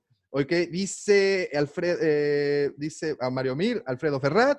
Para el momento de A New Hope, la Segunda Guerra estaba aún fresca en la memoria eh, popular. Las batallas aéreas entre la Luftwaffe, Luftwaffe alemana y la RAF británica inspiran mucho a las batallas espaciales de Star Wars. Es correctísimo. De hecho, se sabe por ahí que Lucas estuvo como constantemente viendo estos, eh, estas películas de la Segunda Guerra Mundial para poder tener una mejor perspectiva de ella. Eh, Fierro dice, ¿cómo llegué acá? No lo sé, Fierro, pero si sigues, Mm. gracias. Si no, pues ahí nos vimos. bienvenido. Eh, Alfredo Ferrar, la batalla de Geonosis es cuando Padme le da el sí a Anakin. Parece algo simple y privado, pero eso lo acerca a su caída al lado oscuro. el arranque. Me encanta que están peleando, vienen las criaturas estas y está muy preocupado por Padme. Anakin le dice a Ay, Obi-Wan, ¿qué hacemos con él? Y dice, Padme ya, ya Padme está, ya- ya, ya se, ya se liberó. Está ya". en the top of the situation. Muy bien, dice Jorge Israel, un saludo, un saludo hasta Nuevo Vallarta o Vallarta. George. Saludo, mi George. Eh, buenos días, people. Geonosis, me gusta. Sí, te digo que Geonosis se coloca, se ranquea alto. Bueno, estábamos en el asedio de Coruscant. Entonces estamos en el asedio a Coruscant, que básicamente es el arranque de las guerras clon y el ejército de la Confederación Independiente de Sistemas, comandado por el general Grievous, pues está dándose un superentre. Visualmente es una de mis batallas favoritas, lo voy a decir, me gusta mucho, aunque digo, la batalla pues realmente dura poco. Seguimos este argumento en donde Anakin y Obi-Wan van a rescatar al, al emperador. Bueno, todavía no emperador, pero bueno, van a rescatar a, al patrón Al Palpatine. al Chancellor. Y pues es una batalla en donde se defiende Coruscant y los Jedi y todo el mundo de este asedio de la Confederación Independiente. Es el arranque de la cinta. Vemos cómo eh, al final del día el Grievous ya se le ve como un personaje en acción bastante, bastante chido. Y eh, es una batalla que ganan otra vez los buenos. Curiosamente. Entonces, curiosamente, las tres primeras películas, digamos cronológicamente hablando, la ganan los buenos. Sí, eh, tenemos que recordar también que épocas pasadas, épocas que nos gustaban más los finales felices. Y no eran tan criticados los finales felices. Pues puede ser, pero bueno, sí, sí, sí, sí. Porque en, para la segunda trilogía cambia un poco, ¿no? Pero Poquitito. No, de hecho, pues desde los spin-off, ¿no? Que ya también. Pero bueno, así es. Ahora, visualmente es una. es Pasada. una joya, ¿no? Es Sí, muy- es- sí, sí, se va a ver raro, pero es muy bonita. Es muy bonita. Se ve ¿no? cómo inicia. Bueno, de hecho, es como inicia la película, ¿no? Es, vemos a Así un, uno, a un, este, un destructor de la República surcando el espacio y todo, y piensas que todo está tranquilo, piensas que todo, pero de repente va la cámara, la toma va girando y hasta que se posiciona en, en la, en el cenit, o sea, en la parte alta, y se ve todo abajo y se ve toda, toda la batalla, ¿no? Que está en ese momento ocurriendo. Y en eso, pues entran las dos naves, los dos Jedi Starfighters de, de Obi-Wan y de Anakin, entran en acción y pues se puede ver o nos recorren, o ellos es el vehículo que usamos para ver toda la plenitud, ¿no? De la, de la batalla que es. Literal es el es- arranque de las guerras clon. No, es Ya- de ya las últimas más- batallas, ¿no? De las guerras clon. más. Ah, bueno, de las. No, es el cierre, tiene razón. Sí, es el cierre de las el- guerras clon. El cierre eh, de las guerras clon, hasta que ya de ahí, bueno, pues sigue la película y van a buscar a, a Grievous y todo lo demás que ya hemos. Es correcto. Pues esa fue la batalla de, eh, o bueno, el Eh, asedio a Coruscant. Que ocurre, eh, si no me equivoco, 19 años Son 19 años antes, Antes de, de, de Yavin. de Yavin. Muy bien, ahora me toca una batalla muy triste, una batalla que yo creo, fíjate, iniciamos con una batalla que ganan los buenos, pero termina la película con una batalla que ganan los malos. Y es que hablo de la purga. Ok. Estábamos en ese momento, al finalizar el episodio, bueno, casi al finalizar el episodio 3, estaban las últimas batallas, ¿no? Estaban todavía los Jedi dispersos por toda la galaxia dándole guerra a, los separatistas, ¿no? A la, confederación. Y eh, es cuando se, lanza la Orden 66. Que no es propiamente una batalla, ¿no? O sea, estamos hablando de, de un evento, diría Mira, yo, yo, yo- veo una batalla como el enfrent o la base de una batalla como el enfrentamiento entre dos bandos, ¿no? Y, y cuando es pues más de uno, porque uno contra uno pues sería un duelo, eh, o una fracción muy poderosa contra una muy pequeña sería un asalto, o en este caso un asedio. Y esta batalla sí se me hace porque en algún punto pues sí fueron todos los Jedi contra, contra todos los clones, un número muy dispar, pero pues al final se dieron, terminaron dándoles en la, en la, en la Mother, ¿no? Y es, eh, pues como saben, la purga, pues el momento en donde acaban con la mayoría, aunque no con todos, eh, con, con la mayoría de los Jedi. Como bien dices, no todo el mundo la cataloga como, como batalla, pero pues ahí la tenemos, ¿no? Order 66. Six. Muy bien, pues esa fue la purga, muy rápida porque como bien también comentas, pues no fue propiamente una batalla entre... Estamos hablando de- del momento en el que los clones asesinan a la mayoría de los Jedi y que básicamente es el cierre de Revenge of the Sith, en donde es una de estas películas que terminan ganando los malos, ¿estás de acuerdo? Sí, y la que le sigue en cronológicamente también. Ok, ¿La vamos a ver. aventar? Pero yo creo que tengo una en medio, A a ver. esta que tú quieres. Eh, Han Solo. En Han Solo tenemos una pequeña Oh, batalla, sí, digo, sí. se ve muy poco de esta batalla, pero tenemos la batalla de Mimban, que básicamente era el Imperio Galáctico tratando de madrear a los mimbanenses. Para eh, sus luchaban recursos. contra el, literal, el ejército de liberación mimbaniano, no sé si eso esté correctamente dicho. Y bueno, eh, es donde vemos a Han Solo participar por primera vez con el Imperio como parte del ejército, conoce a Tobias Becker y demás.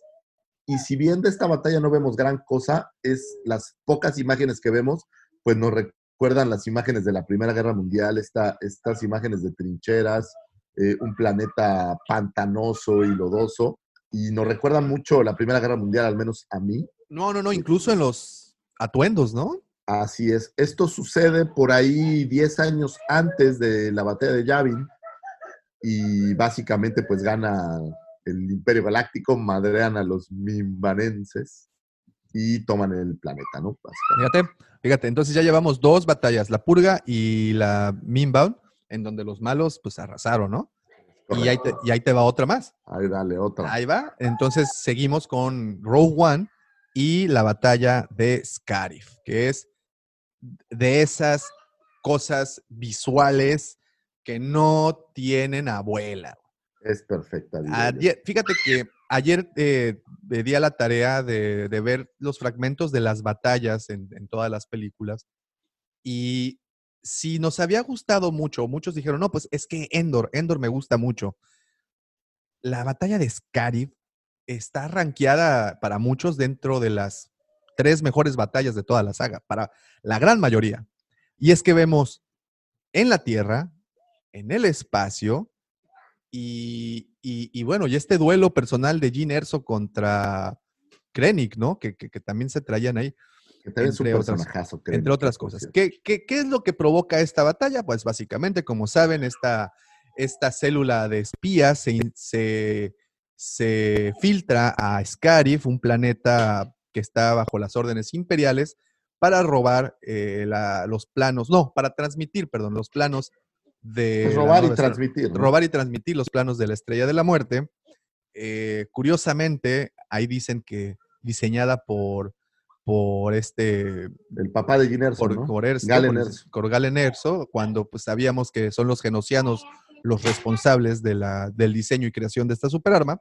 Pero bueno, eh, entonces eh, entra este, esta célula rebelde, esta célula de guerrilleros, porque pues prácticamente eso es lo que eran, y eh, logran su cometido, pero pues en el Inter les ponen una macaniza en donde vemos eh, un despliegue de fuerzas imperiales impresionante. ¿no? ¿Y sabes qué le ayuda mucho? Justo tuiteaba hace un par de días el atolón en donde hicieron las tomas de esto. A Tolón el que les dieron a ellos. Sí, sí, sí. E- El, el lugar, la, la locación es muy bonita. Sí, sí, sí, sí, sí. Es, es padrísima la fotografía. Entonces, creo que eso le da a la batalla todavía un poco de más sabor, al menos Totalmente. eh, en, en mi criterio y juicio. Yo- y esto yo- sucede cinco minutos antes de Yavi. de Yavin, sí. Sí, pues es el mismo año, o sea, prácticamente. Exactamente. Y, y- y- y muy bueno. Creo que de las cosas que más nos gustó es ver completamente fuera de contexto a los personajes. ¿Y por qué digo esto? Habíamos visto otras batallas en el desierto, en el, en el bosque, en el espacio, pero en la playa. Y aparte, playas muy similares a las de nosotros, de aquí del Caribe, ¿eh? Pero, ¿sabes? Por ejemplo, aquí me recuerda, y digo, no sé si, si haya tenido relación. Hay por ahí una película muy viejita en blanco y negro que se llama El Día de El Día Más Largo del Siglo, me parece. Que habla del desembarque en Normandía eh, y de cómo arranca, digamos, la. cómo arranca el término, no sé si es correcto decirlo, pero cómo empieza a terminar la Segunda Guerra Mundial. Y me parece que las escenas de la playa me remontan un poco a esta película. que Sí, sí, sí, sí, definitivamente. Creo que una de las mejores películas que representa esta batalla del día D, por mucho, es Salvando al Soldado Ryan. Habíamos visto, habíamos visto siempre el día D como un día eh, de pura gloria, de puro honor, de los Estados Unidos en ese, ese día levantaron y enarbolaron eh, su papel de héroes. Pero creo que el soldado Ryan muestra un poco más crudo cómo fue, ¿no? Que fue una carnicería, ¿no? En, en- en- en la playa. Fue- una verdadera... Me gusta mucho en este. Hay una película de un submarino, no recuerdo cómo se llama, que hay un conflicto entre el capitán y el segundo de a bordo y bla, bla, bla. ¿No es donde pero sale Denzel Washington? Esa, esa, esa película. Y hay una escena donde le están platicando entre los, la- el crew que en el, mundo, en el mundo nuclear, como es la guerra, ¿no? Y este güey les dice, refiriendo a otro autor, que en el mundo nuclear el verdadero enemigo es la guerra en sí. O sea, a la hora que los cohetes nucleares empiecen a cruzarse, nos va a cargar la fregada A a todos. a todos. Aquí no hay ganadores más que el público. ¿no? Y creo que eso pasa un poco con, digo, ahora que hablas del soldado Ryan, o incluso, por ejemplo, hay, hay grandes películas de Vietnam. No, no, no, no. Eh, hay una que se llama Pecados de Guerra que sale este, el que tiene Parkinson, que hacía Volver al Futuro, Michael J. eh, Fox. Michael J. Fox, y es una película. Hace- bien hace- hace interesante rato- cómo, cómo pasaban las cosas en la guerra. ¿no? Hace rato te decía de la plataforma Apple, Apple TV y ahí hay una película que se llama Greyhound que produjo Tom Hanks, curiosamente también de- del soldado Ryan. A, a Tom Hanks le gusta mucho contar la historia de la Segunda Guerra Mundial y creo que ha tenido muy buenas producciones que lo hacen. Digo, también estuvo en la producción de Band of Brothers, quien haya tenido oportunidad de ver esta serie de HBO, Excelente. buenísima. Y ahora hace esta Greyhound, Greyhound, perdón, que se estrena por Apple TV y es precisamente la batalla que se tuvo, bueno, una batalla, fue un, un convoy de, de- de navíos que llevó a, a puerto seguro a, a los que llevaban suministros a, a Inglaterra, ¿no? Y cómo los eh, submarinos nazis le tratan de dar caza a estos navíos. Y buenísima, se las recomiendo. Un motivo más para que prueben, aunque sea esa, esa, esa Esa plataforma. pero bueno, bueno. esa fue la batalla de Scarif. Muy, De muy buena, ¿eh? Ranquea alto esa, es de mis Sí, favoritas, sí, ¿eh? sí. Ok. Eh, también mía. Eh, cinco minutos después de la batalla de, de Scarif, tenemos la batalla de Yavin. Finalmente llegamos al ombligo de este, el parteaguas de esta de historia. este asunto. Eh, entendemos que es, a lo que llaman la guerra civil galáctica, o sea, está en su apogeo los rebeldes contra el imperio galáctico. Y pues esta batalla es emblemática, es la primera batalla que vemos en pantalla, digamos que en tiempo humano. Y pues es, eh, lo que tiene es que cuando la viste por primera vez sin haber visto todo lo demás, pues tenía un aporte visual jamás antes visto, me parece.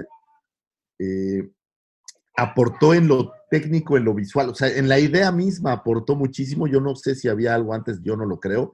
Estas escenas de las naves espaciales peleando en el espacio como si fu- fueran eh, aviones de la Segunda Guerra Mundial, pues Sí, es sí, sí. Lo que, fantástico, ¿no? lo que mencionaba aquí precisamente, este, ¿quién fue quien lo puso? Ahorita te digo.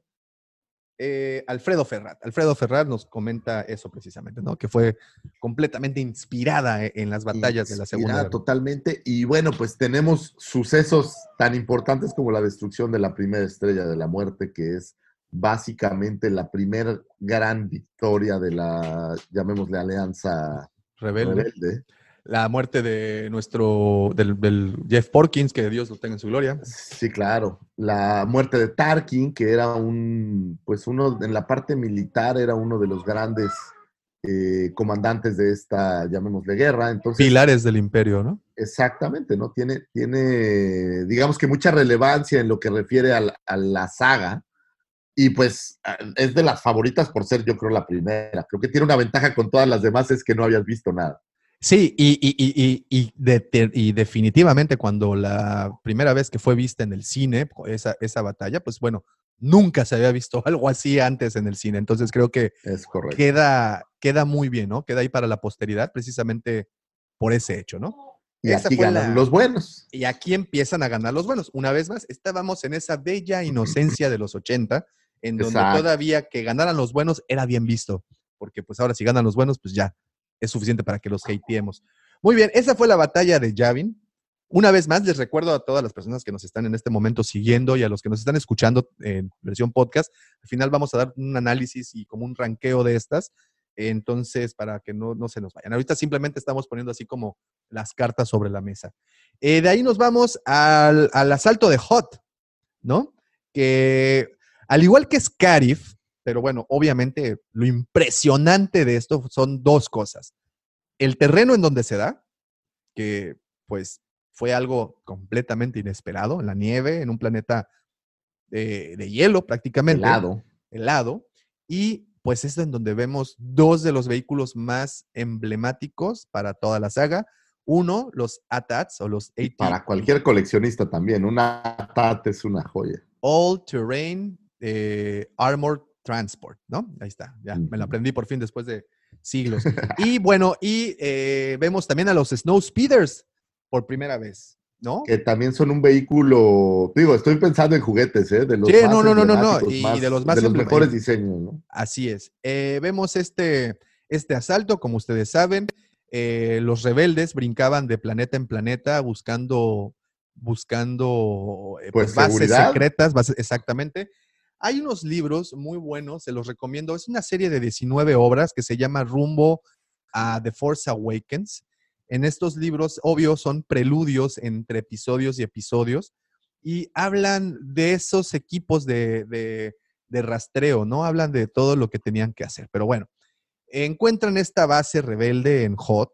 eh, la encuentra un droide sonda, de estos prof droids que lanza el era el executioner de la El nave de, sí. de- de la nave de Vader, está buscando obviamente a, a Luke, él está en una cruzada personal para encontrar a Luke, pero bueno, encuentran a- a la base. Eh, obvio, pues en esa, eh, esa batalla tiene cosas memorables como los ATATs caminando hacia los, hacia los rebeldes, que en esta batalla en particular, pues no hay ganadores, ¿no? Simplemente huyen, alcanzan a huir, Bueno, realmente el Imperio Galáctico, pues les da en la madre. los aplasta horriblemente. O sea, los, Algo, los algo que, que- que- un dato por ahí que, que- que salta es que vemos por primera vez a la Legión 501, este, que son los eh, que acompañan a Vader cuando este desembarca. No de Vader. Así es, el, el Vader's Fist. Este, cuando desembarcan en la base, pues esos son los de la Legión, eh, que en las tomas originales, pues también el Wampa se escabecha a unos cuantos de estos legiones. Ya se pueden imaginar, ¿no? Bueno, estamos hablando tres años después de la batalla de Yavin, estaban medio res- reconstruyendo todo el rollo y les caen a pues, palos. cayeron en ese mismo momento. Momentos memorables, pues obvio, el del... Yo le digo el momento sastrecillo valiente. ¿Sabes por qué? Ah, sí, claro. Por la una- caricatura de Disney. Así es. Hay una caricatura de Disney, una caricatura de Mickey Mouse, en donde él es un sastrecillo y vence a un gigante cuando este sastrecillo se sube a los hombros de este gigante y con su hilo, con un hilo y con una aguja, le des- les de- no me acuerdo si le, le- les descose la manga, cómo está el, tip, el, el- el- el asunto. El chiste es que con un hilo le enrolla las piernas y lo tira. Y bueno, de esa misma manera, el señor Luke Skywalker y Dark Ralek, no, ¿quién era? El, el- Ah, que es el que muere. es el que muere, ¿no? Es el aplastado. Es el envuelven aplastado, con, con Pero creo que esta- murió antes de ser aplastado, no estoy Sí, seguro. ah, no, no, no, bueno, quién sabe, o estaba mal herido, no lo sabremos. El chiste es que les, les enrolla, ¿no? A, a los ATATs eh, con este hilo y pues los hacen tropezar. Bueno, como a bien uno, dice, ¿no? a No o- No, no, no, no, no- recuerdo que haya habido más de esas bajas. No, no, no, esa fue como una sorpresita que mi ahí. hija saltar. y bueno, como bien dice el señor Lucifagor y como lo ha dicho ya en repetidas ocasiones, no entendemos por qué, si sabían que por atrás no tenían ninguna forma de defensa, porque no los atacaban por atrás. Pero bueno, los atacaron por los costados y por las... eh, Los agarraron con los dedos en la puerta, yo creo, y no supieron qué hacer. Entonces, eh, los atacan por las coyunturas, tumban a estos ATATs. Efectivamente, no importa que los tumben porque el imperio les da una de las repasadas más tristes a la, a la Alianza Rebelde, aunque estos logran pues huir, ¿no? Entonces como que se medio salvan. Esta batalla, ¿qué cosas importantes trae? Bueno, pues porque pues, vemos Pues- que Luke se va con Yoda en ese momento. Pero Este, creo que sienta, sienta las bases de toda la película, ¿no? Al final la película es basada en que el imperio le pega feo a los rebeldes. Y siempre está en busca. Creo que el, el arranque es, es claro de esa parte. Y obvio, para, la, para efectos de la cinematografía, pues lo interesante es que por primera vez vemos un arranque con la parte estrepitosa al principio, ¿no? Cuando siempre nos llevan al clímax, a la mitad o al final de la película, en esta parte del clímax nos lo entregó, en este caso, Irving Kirchner, nos los entregaron. Bueno, no fue él precisamente, no sabemos que eh, este Kasdan y, y, bueno, los escritores del guion eh, nos llevan la batalla justo al principio. Entonces, memorable y también de las que entran en las favoritas de todos. ¿eh? Es correcto. Excelente. Y bueno, vámonos con la que sigue, que es para cuatro años después de la batalla de Yavin, que es la batalla eh, que vemos en el regreso del Jedi, que es en la luna de Endor, prácticamente el fin de la guerra civil galáctica, y donde pues se destruye la Estrella de la Muerte. Como bien dices, es una batalla compuesta de varios frentes. Tenemos el frente de los Ewoks peleando literal contra los eh, imperiales, contra los troopers. Tenemos la historia de Han, Lea tratando de desactivar el, el shield que protegía la Estrella de la Muerte. Tenemos a Luke peleando con Vader y el emperador, y tenemos la batalla en el aire, ¿no? En las estrellas, dándose de balazos por todos lados ahí con el señor Lando Clarisian, tratando de, de, destruir la estrella de la muerte, que es muy emblemático de esta batalla, pues el final, es el final de la saga original, eh, la destrucción de la segunda estrella de la muerte, la muerte del emperador, la muerte de Vader, también digo, si no muere realmente ahí queda malherido, y bueno, pues de ahí ya le dan las gracias. Y básicamente, pues es el, concretar las tres películas de Lucas originales como las pensó, eh, que creo que es un cierre bastante bueno, aunque creo que la batalla, pues no es tan, como no batalla en específico, tan... Pues y lo que te decía hace un ratito, ¿no? Los paralelismos que existen con la batalla de Naboo, en donde una pues se unen a, la, a, a, los nativos del planeta, que en este caso eran los Ewoks, bueno, de la luna, en una luna realmente. Eh, dos, este, son varios frentes, lo manejan en tierra, en el espacio, y un duelo personal también. Este, y, y, y tres, ¿no? Que, lo que, que me llama un poco la atención y siempre lo ha hecho es, fue una bronca y tenemos toda una película para verlo, saber cómo destruir la primera estrella de la muerte y Luke lo hace de una manera eh, usando la fuerza y disparando en un tubo de dos metros para que cayera, el, ya sabes, ¿no? Y esta segunda, pues. Esta, era más fácil destruirla esta segunda que la primera, ¿no? Pues Entonces, es que se colaron directamente hasta la, se metieron hasta la cocina, ¿no? Y, y le dieron en la torre al, al, al, al núcleo de la estrella. Exactamente, cual... ¿no? Pero me parece como más sencilla la solución de destruirla que en la sí, primera sí, versión. Pero bueno, es correcto, es correcto. Y bueno, y nos vamos de Endor a la siguiente batalla importante, la batalla de Jakku. Esta no sale en las eh, películas, solo vemos pues los remanentes de esta. Le podemos, la podemos eh, conocer en, en, este, en los libros de Aftermath, ahí sí podemos ver, pero sí se menciona, como les digo en The Force Awakens, como los remanentes, ¿no? Y, y por qué es importante, porque precisamente en esa película vemos pues toda, todo lo, lo, que quedó después de esa batalla. ¿Y por qué se da? Pues como bien saben, el imperio después de Endor huye, a, se reagrupa precisamente en Jakku y estaban empezando con las pruebas de la base Starkiller, ¿no? Y estas primeras pruebas fueron precisamente en ese planeta. Cuando la Alianza Rebelde, ya conformando la República o la parte de la Nueva República, se entera que están allá, pues se dejan caer no le estaban dando la importancia de vida cuando, por ejemplo, un, personajes que surgen de esas batallas, como la, como, como la admirante Rae Sloan, que también ya tuvimos oportunidad de ver, de ver físicamente en el juego de Squadrons de, de, Star Wars, el nuevo juego que aparecerá. Este, pues bueno, ahí ella es como pieza fundamental de esa batalla y es en donde ya la Nueva República conformada pues le da una repasada a todo este eh, imperio retraído, ¿no? Que se estaba, la, como dicen, lamiendo las heridas sí. en su cueva y pues ¿Sabes? En, en, en, dónde lo puedes ver muy bien? En, en, esta novela de Herederos del Imperio, que ah, es en teoría hay. lo que sucede después de Endor, en donde si bien ya no hay emperador, si bien ya ganaron esta gran batalla, los remanentes del imperio pues siguen por ahí, ¿no? Y que hay comandantes como Throne, pues que no están muertos y que van a buscar eh, restaurar lo que tuvieron alguna vez. Los remanentes del imperio. Exactamente. Pues bueno, esa fue la batalla, una que no es tan conocida porque pues no la tenemos en, en el- en lo- en las pantallas de cine, no la vimos, Pantalla, pero ¿no? es importante mencionar porque ese es el puente a la siguiente batalla. ¿Qué- qué- te acuerdas cuál es la, de, de- la, la batalla que vemos en The Force Awakens? Pero no sé si es el. ¿Te refieres al el primer asedio donde les dan en la madre? No. Te No, no, a la no, no. destrucción del Star Killer Base, ¿no? Eh, bueno, no, refiero- primero la de Mascanata. Está la de más Pero no sé- canata. Pero Eso no es un sé si asalto, una ¿no? batalla, que es un asalto, ¿no? Es un Yo- asalto. Yo, como batalla vería eh, el ataque al Star Killer Base.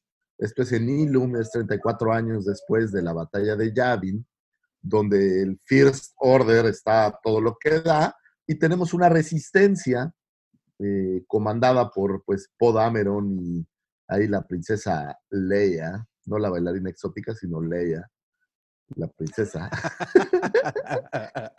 Y bueno, eh, en en esta batalla pues se encuentran, es, es- mira, las similitudes con New Hope son brutales. Es más, yo en algunos momentos llegué a pensar que The Force Awakens era un reboot de New Hope, en donde pues tienen esta base estelar que jala la energía de un sol, eh, ¿no? Para destruir planetas, como lo hiciera la Estrella de la Muerte, y pues llegan la resistencia y destruyen la Star Killer Base y con cosas tan memorables, yo creo que en mi cabeza lo más memorable pues es la muerte de Han Solo, Ah, por mucho, ¿no? que por mucho roba todas las, eh, pues todo en, esta, en este cierre de esta, de esta cinta, ¿no? La batalla pues es de medio pelo, no tiene... No, ni siquiera se acordaron cuando gran pregun- cosa.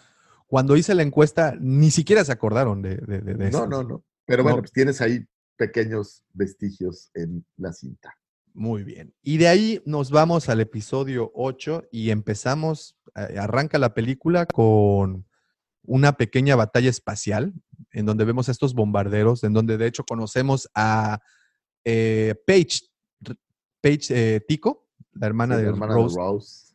eh, que aquí no entiendo algo. Digo, tú sabes que defiendo a capa y espada las películas, esta en particular. Pero Sí, aquí es algo que no entiendo es que cuando esta...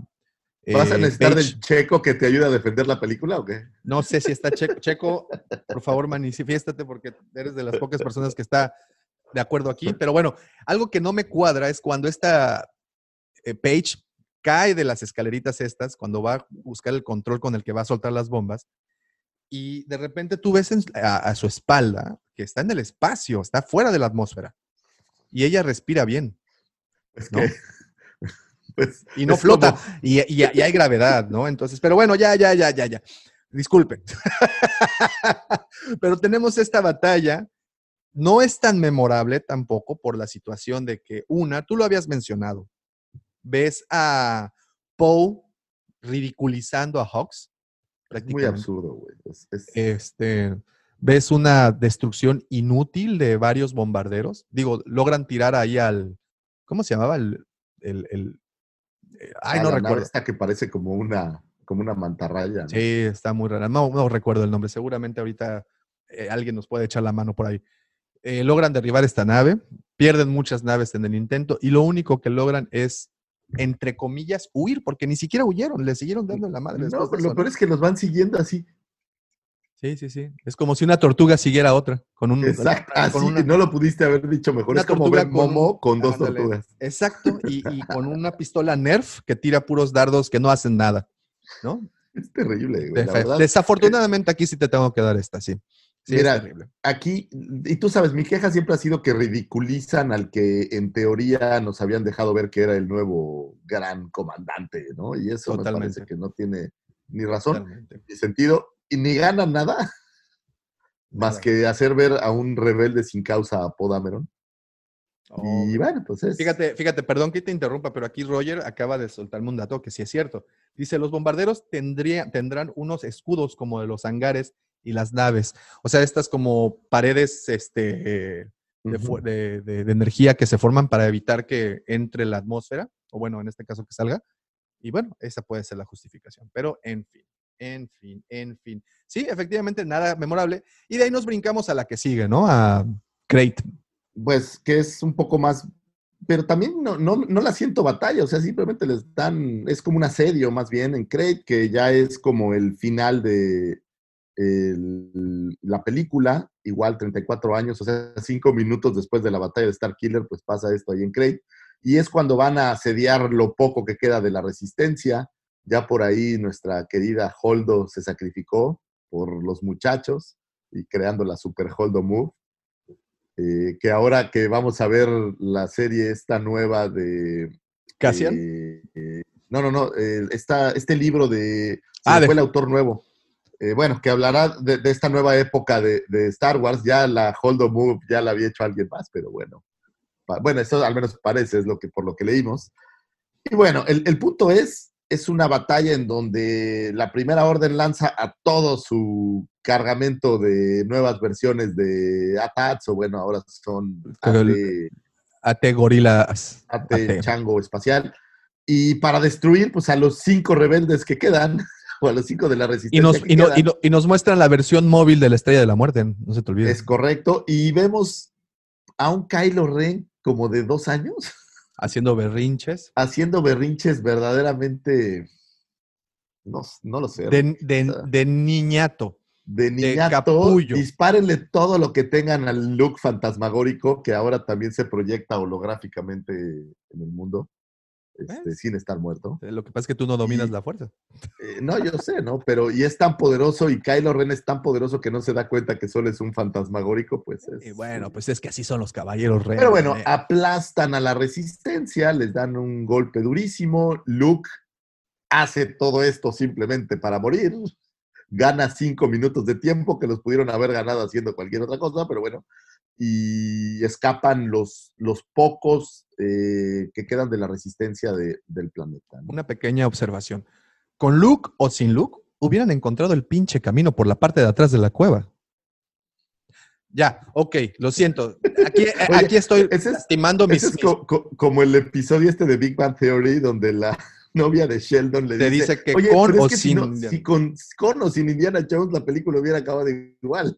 Y es cierto. Gracias, Mario. Gra- por, por cierto, perdón, déjame leer rapidísimo esto que está interesante. Una, Mario, muchas gracias. Dice, acá hay un defensor de las secuelas que me hicieron volver a la niñez, donde no cuestionas nada ni haces análisis críticos de una saga que está contada como una fábula de space opera. Mario, mira. Bravo, gracias. Y eh, nada más, Rogelio dice que la nave que destruyen es un undernote. on- Oye, espérate, nada más quiero hacer una acotación. Quiero hacer una acotación. Según el diccionario, secuela, consecuencia o resultado generalmente de carácter negativo que sobrevivió un hecho. No. I rest my case. No, no. Ah, no. No se vale. Oye, este, y rapidísimo, Giancarlo Pecheto nos dice, en la primera batalla del episodio 8 conocemos a Tali Lintra y pone ojitos con corazoncitos, así de ñaca ñaca. Eh, guapísima la Tali, ¿no? Chiquitita, pero bueno, ok. La batalla de Crate, que lo más padre que vimos es que el suelo pues tenía como un duotono de color rojito, muy bonito. Era como una cancha de tenis de arcilla. y que pues los rebeldes aparentemente, bueno, en este caso los de la resistencia, pues no tienen bronca por probar el piso de un planeta, porque pues ahí es donde descubren que es Pues de sabe, sabe bien. sabe a sal. En fin, nos vamos entonces de ahí a la, digamos que a la madre de todas las batallas. No ranquea alto, es más, ni siquiera la mencionaron cuando pregunté cuál era su batalla. El único que la Mira men- que es la más reciente, ¿no? es la más reciente. El único que la mencionó fue nuestro querido amigo Edgar Star Duarte, al que le mando un gran saludo y un abrazote, eh, que es la batalla de Hexagol. A ver, Es correcto. ¿vas tú o voy yo? Oye, respiras. A ver, A ver, ¿vas tú o voy? 35 años después de la batalla de Yavin. Y este. Pues no sé ni qué decirte, güey. La verdad es bastante. Mira, piñata. tiene cosas buenas. La verdad es que vamos a pensar en esto. Vemos a, a, a, a Poe sufrir porque pues ya les están dando una vez más en la madre. Eh, vemos que Wesley, este Snap, Wesley Sna- Snap, ay, se me olvida siempre el nombre, este piloto que era como de los que aparecían ahí muere, lo estrellan, entre otros muchos. Eh, la batalla está perdida, pero algo que no me vas a negar. Tiene algo muy memorable, estoy de lo acuerdo. mejor de Lo todas mejor de todo. La historia del cine, de ciencia ficción, fantasía y cosas extremadamente exageradas. Caballos cabalgando Ah, no, no era eso a lo que me refería. encima. No, no, yo sí. Caballos cabalgando encima de las naves. ¿En dónde habías Eh, visto eso, güey? No, no lo recuerdo, tal vez en Tonda del Bárbaro.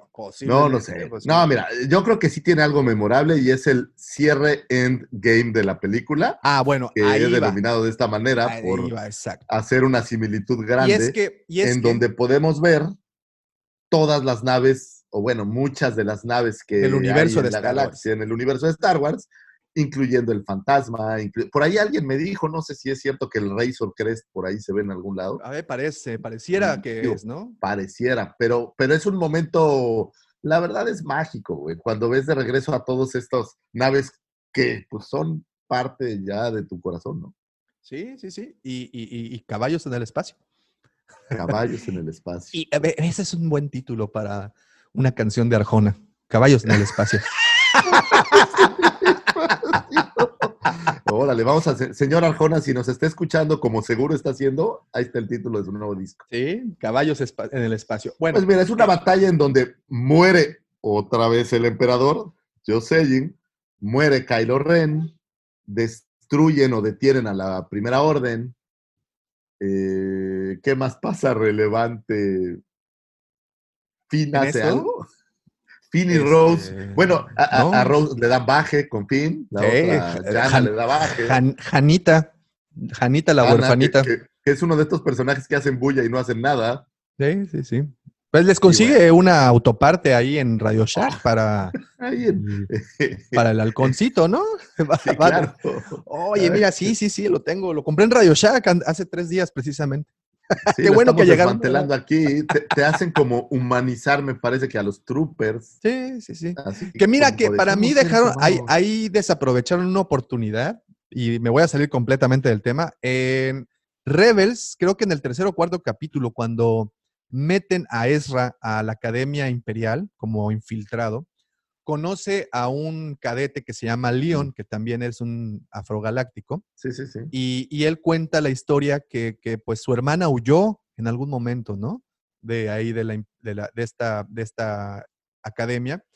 Y, y bueno, este, pudieron haber conectado posiblemente, ¿no? Porque pues también pues, tú eres afrogaláctica, yo soy afrogaláctico, pues este, podemos ser hermanos en toda esta galaxia. la, la verdad es que es, digo, y es este cierre que trataron de hacer, y digo trataron porque en mi gusto no lo lograron hacer como un cierre magnánimo, donde todos los Jedi se juntan en el psique de Rey y la Y bueno, hacen regresar para acabar bueno, con el mal de esta tierra. Obviamente tenemos batallas en el espacio, obviamente también tenemos ahí el duelo de Rey contra, bueno, Rey slash Kylo contra el emperador y luego Kylo contra los contra sus excompañeros. Pero fíjate, ves todos los poderes de Rey, revive muertos, tiene, no sé cómo se llama esta capacidad de teletransportar cosas de un lugar a otro, Se llama con los se llama impresora y escáner 3D. Muy, bu- muy buena tecnología. La ves en su, en su mayor expresión siendo un megalleta. Creo que charrayitos también, ¿o no? No, va, no, charrayitos. No recuerdo, no recuerdo, pero pues por poco, ¿no? Flota. La- hace de todo, Rey. Rey es super Rey. Lo mejor que tiene esto, el otro día lo analizaba, es Rey realmente no es un Skywalker. Rey es una Palpatine. Es Es, decir, Palpatine. los malos ganaron. Ahí está, para que veas, para que veas que los ganos, los ganos, ¿eh? Los malos ganaron. Bueno, y ya por último, el momento, el momento memorable de esta batalla es cuando pues ya Poe está teniendo esta, pues ya este momento en donde ya da todo por perdido y de repente se escucha por el audio la voz de Lando Calrissian diciéndole, no estás, nunca vas a estar solo. Mira, mira, mira, mi piel se me pone ahí de, de- así de... de- ese creo momento... Avengers. un ¡Hey! ¡Hey! Ah, sí, claro, venía Sorry Bliss con, con Babu Freak.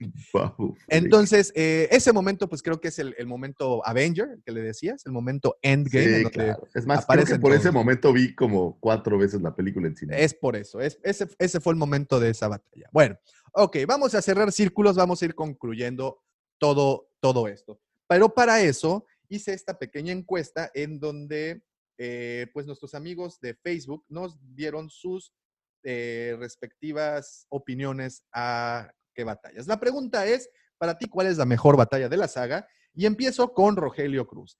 De sables, la de Anakin versus Obi-Wan, la de Maul. Bueno, eh, sí, aquí sí nos referíamos así ya prácticamente Imperio o, o Primera Orden contra, contra los buenos, buenos contra malos, ¿no?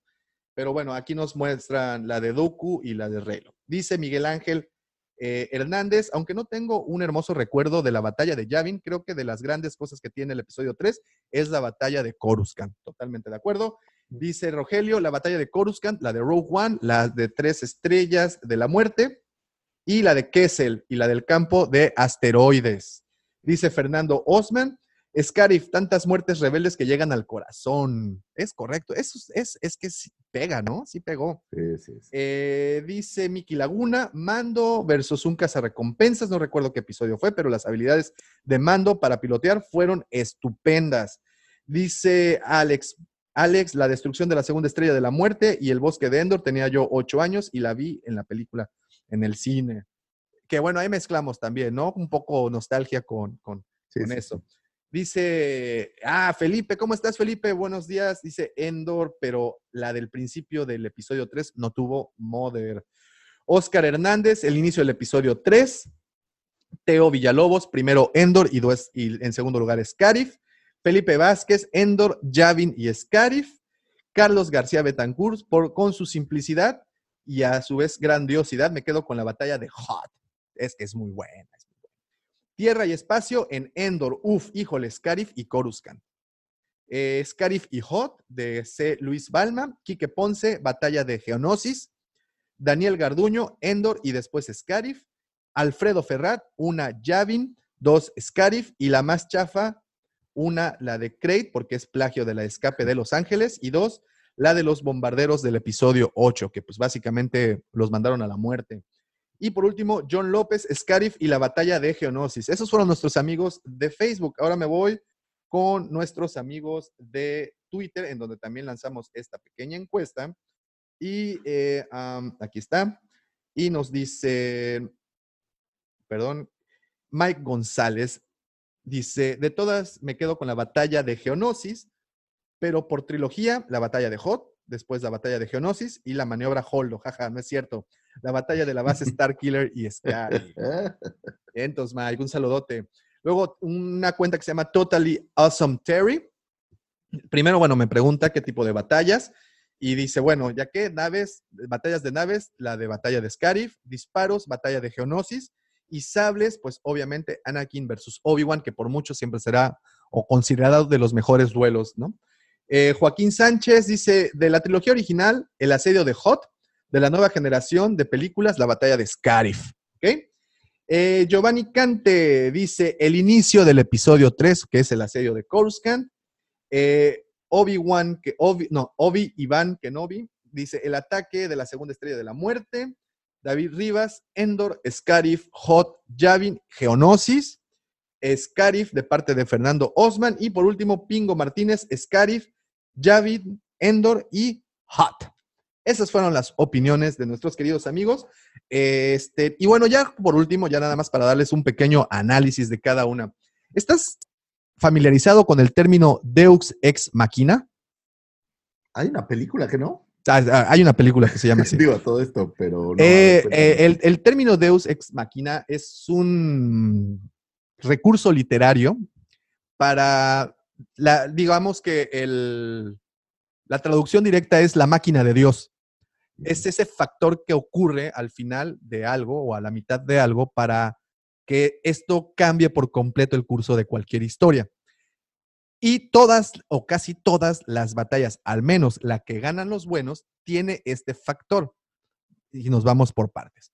El- la primera, la de Naboo, ¿cuál fue ese factor? Que ya los estaban, ya se los estaban chingando. O sea, ¿recuerdas que los Battle Droids ya tenían rodeados a los Gungangs? Sí, pues O sea, el- ya el- estaban ahí. en El, la- chiripazo de Anakin que se estrella contra. Exactamente. Ahí está un Deus Ex Máquina o ese factor sorpresa. Después nos vamos a Geonosis. En Geonosis también tenemos uno, que es la llegada de Yoda con las tropas clon. Es. Casualmente llegaron, ¿no? Bueno, que no casualmente, pero justo en el momento que ya estaban por joderse estos güeyes, ¿no? Luego nos vamos eh, en el episodio 3, por ejemplo, para que veas, ahí sí no tenemos. Ahí sí se revientan todos la madre. Bueno, no, no, no, no, no, espérame. Pues eh, Dooku. Muere Du- Dooku, Du- que no. Buen Educo, pero no es un factor que, que lo salva, así que cae del cielo para salvarlos. Me voy, por ejemplo, me voy a. De ahí nos brincamos a.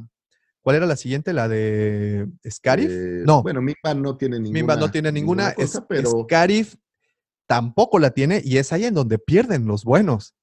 O sea, ganan. que pues, no lo recordaba, pero en Mimba muere Chirrut. ah, muere bueno. En- no, no, no. En, en- ese es en Scarif. En- en Scarif perdón, en Scarif, perdón. muere Chirrut. No, el que muere en Minban es. Ah, no, no, no na- nadie muere en Minban. Bueno, muchos, pero nadie de los que nos No, no, de los que nos importan. Luego, en el episodio, en Scarif, no, nos vamos a Yavin. Y, y en Yavin, el Deus Pues le Ex- atina, ¿Eh? le atina, No, que le atina a los dos metros de distancia. Ah, no, es cierto, Han Solo que regresa. Han Solo, claro. exacto. Llega Han Solo a salvar el día, ¿no? Sí, claro. claro. Luego nos vamos al- a Hod. Ahí no hay. De nueva cuenta, simplemente pelean para huir. Y eh, nos vamos a la batalla de Endor, en donde pues tampoco, no tenemos una, pero bueno, ya obviamente ahí teníamos que tener así el... el No, sí hay, sí hay una. Cuando ya los traen totalmente rodeados y Chewie anda en un Ah, bueno, es en una. TSP y, Y salva el día, todo ¿no? mundo. Sí, sí, Y luego nos, nos, nos vamos de ahí a la batalla de la Star Killer Base, bueno, que no tiene una per se, pero nos vamos a la batalla de Crate y tenemos el momento what the fuck, que es la aparición de Luke. ¿no? Así es. Y por último, en Hexagol, pues bueno, eh, la, la llegada a tiempo y casual, no, De no casual, pero la- de toda la flota. Entonces tenemos este factor en donde nos quieren decir, güey, por un milagro se salva la rebelión o la, o la eso es un- resistencia, ¿no? cliffhanger propio del cine o, o en la historia. En la historia de la vida, creo que eso no pasa. ¿no? No, pues no Digo, pasa. no, Por eso es un, sea- es que el- te repito, este factor es un, es una herramienta, un recurso literario para cambiar el, eh, la dinámica de la historia hasta ese momento, ¿no? Y donde un, dices, un güey, evento sorpresa que, que llega ya te, a exacto, todo. ya te estaba llevando la fregada y llega algo, llega un, un- un- un elemento externo y, y, pues te salva el día, ¿no? Y es así, pero prácticamente esa es la constante en las diferentes batallas de, de esta, de esta saga. Pero bueno, tenemos eso. Ahora, si nos vamos ya en lo personal, ¿cuáles son tus tres batallas favoritas? Es, voy a ir del 3 al 1. Eh, la tercera, por increíble que parezca, es el cierre de la saga de los Skywalker. Me encanta esta parte Endgame es donde llegan buena, todos. Es Para buena, mí fue, fue, fue nostálgico, trajo personajes viejitos, eh, me, me gustó mucho. Después de esta, yo diría Scarif. Me gusta mucho la, la fotografía de, de las escenas. Y mi batalla favorita ha sido el arranque del episodio 3, Revenge of the Sith. Me gusta muchísimo como batalla, ¿no? Fíjate Eh, que... Ese sería mi ranqueo. Ok, eh, parece que los planetas, déjame ver bien. Sí, los planetas se alinearon. Fíjate, por primera vez estamos de acuerdo. Oh, A ver, wow. No se cayó ningún ángel. No. Un error bien. en la Matrix. No, a ver, ¿todo bien? Todo bien. Sí, sí, estamos de acuerdo. Por increíble que parezca, para mí el tercer lugar, y solo porque es la más reciente y no le hemos dado el tiempo de añejarse lo suficiente para que cree surco en nuestras vidas, por mucho, la- en tercer lugar tengo a... No sé, es que está un, hay una pelea ahí muy reñida entre la de Exegol y la de Endor. Endor también me gusta mucho. Pero bueno, para mí sería... Sí, posiblemente. Ok, vamos nada más a mover a cuarto lugar, aunque nadie me pidió el cuarto lugar. La de Exegol y en tercer lugar la de Endor. Segundo lugar, totalmente Scarif. Me encanta. Me encanta la batalla de Scarif por todos los elementos De hecho, toda la Visuales, secuencia ¿no? final. No, es una Excelente. barbarie. Y para terminar, mi batalla favorita es la de Coruscant, porque ese visual que tenemos ahí no tiene Sí, mover, es, ¿no? es muy chido, muy, chido. eh, bueno, déjame leer rápido los saludos antes Dale. de despedirnos. Eh, dice Jorge Israel Castillo, ya lo leímos. Dice, hay un, Jorge Israel Castillo, hay un film, hay un fan film en internet en el que hacen referencia a los nazis. Abraham Navarro. Buenos días, Guampa. Saludos desde Nuevo Laredo. ¿Cómo estás, Abraham? Gracias por Saludos, estar con Abraham. nosotros. Giancarlo Pechetto, la última remasterización de la batalla de Coruscant, la que se puede ver en Disney Plus y Prime, han quedado muy buena. La verdad es que sí, les quedó bastante cool. Alfredo Ferrat, mucho de la batalla de Mimbot quedó en el piso de la sala de edición. Pues sí, sabemos ahí la onda de los directores y todo esto que hubo. Eh, Miguel González, la entrada de Anakin y Obi-Wan a la batalla de Coruscant visualmente está muy padre. La neta es que sí. La verdad es que es una pasada. Giancarlo, no olviden dos muy buenas batallas, la del Atolón, cuando Thrawn encuentra la base rebelde y en Atolón y la participación de Bendu, y la otra es la batalla del Lotal con la aparición final de los Purgles. Sí, bueno, Bueno, aquí la en- justificación en es las que animaciones, ¿no? Sí, no, es lo del cine es lo que decíamos, ¿no? Eh, Miguel González, la batalla de Scarif tiene además una carga emocional muy grande, ya que solo unos pocos apoyan a Jin y de pronto llega todo el apoyo. ¿es? Y bueno, ¿y cuántos rebeldes mueren ahí? Eh, Giancarlo, obviamente el asedio de Mandalore con Ahsoka y Maul, esa también es buena, pero es bueno, excelente, ¿eh? me gusta. esa, esa creo que les- le hace falta más para que podamos Pero ¿sabes qué pasa? En Clone Wars hay muchísimas No, no, no, man. batallas, entonces de repente es difícil. Me gusta Algún día mucho, por ejemplo, una. Esta donde van subiendo, cuando arranca la, la serie, que van subiendo a Sokka y Anakin en, en los, no hago cómo se llaman, que van subiendo como un risco, que van a rescatar a Baby, Baby Java. Ah, bueno, pero esta es de la película, ¿no? Esta es de la... Por, por eso, pero me refiero, o sea, si agregáramos las series sí, sí. animadas, también hay unas muy chidas. Eh, dice Espi Fumeta. Hola, Guampas. Segunda vez que os veo en directo. Saludos desde Madrid. Saludos Oh, hasta Saludos, Madrid. Si tienes tiempo y todavía nos oyes, por favor, date una vuelta al mercadito si está abierto. Híjote, unos camaroncitos. Bueno. se me antojó. Alfredo Ferrar, la batalla de Crate en lo visual es poesía pura. Si Luke hubiese estado en físico y no en proyección, no tendría comparación de toda la saga. Pero el plagio de escape de Los Ángeles es hace que se vaya todo al carajo. Lo eso del carajo lo hice yo, lo dije yo. Ah. Eh, Miguel González, en Hot, los ganadores son los Wampas, porque se comen a los troopers. Giancarlo, en Hot, Luke no llega a enrollar a los Atat. El que lo hace es Wedge Antilles. Ah, tienes razón. Luke, Pulpa, Luke hace el sastrecillo Sí, valiente. sí, Luke hace el, eh, el que se trepa y lo- el sastrecillo valiente lo hace Wedge. Rogelio dice, en Battlefront 2 tenemos la batalla de Jakku. Eh, los bombarderos tenían... Ah, bueno, esto ya lo leímos. Eh, dice, ya me perdí. La nave que destruyen es el Thunder Node. Acá dice Giancarlo, en Hexagol muere Nien Nomp. También, es cierto. Que por cierto, estoy leyendo una novela en donde Nien Nomp es el protagonista. Jorge Israel Castillo, jajaja, esas referencias a Arjona me están haciendo pensar que van a empezar a inventar referencias entre Star Wars y El Señor de las Cuatro Décadas. Pues es que va a cumplir 40 años este, el regreso del Jedi. El Imperio Contraataque está cumpliendo 40 años. es correcto. Muy bien, eh, dice Giancarlo, además destruyen a la Tantif 4. Dice Luis Rico, una de mis batallas favoritas es la de Scarif, cuando aparece la flota rebelde y vuelve a ver las X-Wing y las Y-Wing. Es muy emocionante sabiendo que son los que luego participarán en la batalla de Yavin. ¿Sabes? Ahorita que pensaba esta escena en Star Killer Base donde se ven eh, por el filo del agua Podameron en su Ah, X-Wing, sí. esa es una gran escena. Pero no, no, esa no fue en Scarif, esa fue la de Mascanata, ¿no? En, en En, sí. en el castillo de Mascanata, cuando llega la resistencia, ¿no? Este. Ah, y que por cierto, bueno, nada más como dato, son 30 naves las que participan en la batalla de Yavin. Un dato nada más ahí para que, para que lo tengan en cuenta. Dice Luis Rico, felicitaciones por el programa y saludos desde Lima, Perú. Saludos, Luis. Saludos, un, Perú. Un abrazote hasta Perú. Sergio Acosta, mira, Una Checo, Inca-Cola, échate. Ya, Che- Checo llegando, llegando, dice, ¿qué hubo, qué hubo? Reviviendo apenas. Checo, eh, hacía falta tu apoyo aquí. con- Necesitaba ayuda Davomático, Checo, pero no te preocupes, ya lo fin, destrozamos. dice. Rogelio, en la 3, cuando llegan los clones y Grievous empieza a, a- a huir de Obi-Wan, también muy buena. Ah, Giancarlo, también. el mayor Deux ex máquina, sino los Ewoks. También, ¿eh? A pedradas y a palazos. Eh, Sergio Acosta, me ganaste la frase, Giancarlo.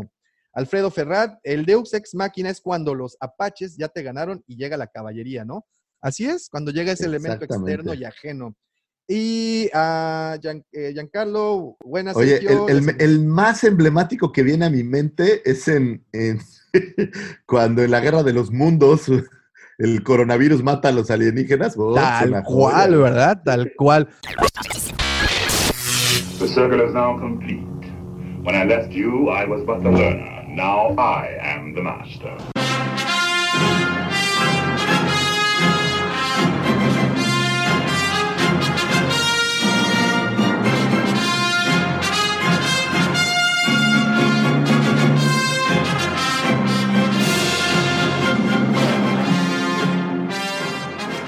Pues bueno, con esto terminamos este pequeño especial que le dedicamos a las batallas en Star Wars. Yo sé que dejamos muchos elementos fuera, pero tratamos de analizar al menos los más importantes. Las No mientas, las- tu escaleta no nos deja ir más allá, Daumático. No, o sea, no, los no, programas de tres horas te molestan. A mí no. pero bueno, pero bueno, quisimos hacer este análisis. Muchísimas gracias a todas las personas que se conectaron con nosotros. Gracias de verdad por estar desde temprano aquí acompañando y soportando todas estas sandeces. Gracias por todas sus aportaciones y opiniones. Un saludote a todos nuestros amigos de la Legión Guampa. Un saludote. Recuerden, si vienen a Cancún, dense una vueltecita por la cueva que ahí estaremos esperándolos. Pero nada de esto, nada de esto, nada de esto que ustedes ven, lo que vieron, sería posible sin la ayuda, sin las aportaciones, sin la directriz, el tono, la queja, lo amargo, lo dulce, el ir venir de las opiniones del señor arroba Lucifago. Muchas gracias. Muchísimas gracias, gracias a todos los que nos ven, nos escuchan, todos los que nos visitan, todos los que nos aportan. Este programa solo existe gracias a que ustedes pues, pues nos ayudan a, tener información y comentarios útiles. Muchísimas gracias a todos los que se conectan, a todos los amigos podcasteros, a nuestros queridos regios, a todo mundo, a Perú, a Chile, Argentina, España, Estados Unidos y nuestro querido México, todos los que nos escuchan, muchísimas gracias. Gracias a mi señora esposa que me da permiso de hacer esto, te amo, mi amor. Gracias a mis hijos que me dejan también, nada más me hacen así como un poquito de caso. Pero este programa no podría ser posible, no podría llegar hasta sus closets, sus baños y ahora en esta sana distancia, hasta donde sea que nos vean, sin la mente siniestra de nuestro querido señor productor, el ya popularizado, siempre invitado, nunca igualado, sin del amor, mandaloriano del corazón y amigo personal de Carlos, el imitador yucateco de Dulce, y a quien la señora Carmen, nuestra querida señora Carmen, la gerente nocturna de las Canoas Bar, ha nombrado Tú sigues siendo aquel. El señor arroba Davomático. Muchísimas- Gracias por existir, Davomático. Muchas gracias. Gracias a todos ustedes. Gracias a todos. De verdad, de verdad, nos hacen las mañanas. Créanme, estas son nuestras dos o tres horas favoritas. Así es, Es que correcto. gracias. Nos escuchamos, nos vemos y nos leemos, porque también tenemos blogs, la siguiente semana. Muchísimas gracias. Gracias a todos y no se olviden que la fuerza los acompañe, señores. Hasta pronto. Bye, Gracias. Bye, bye. bye.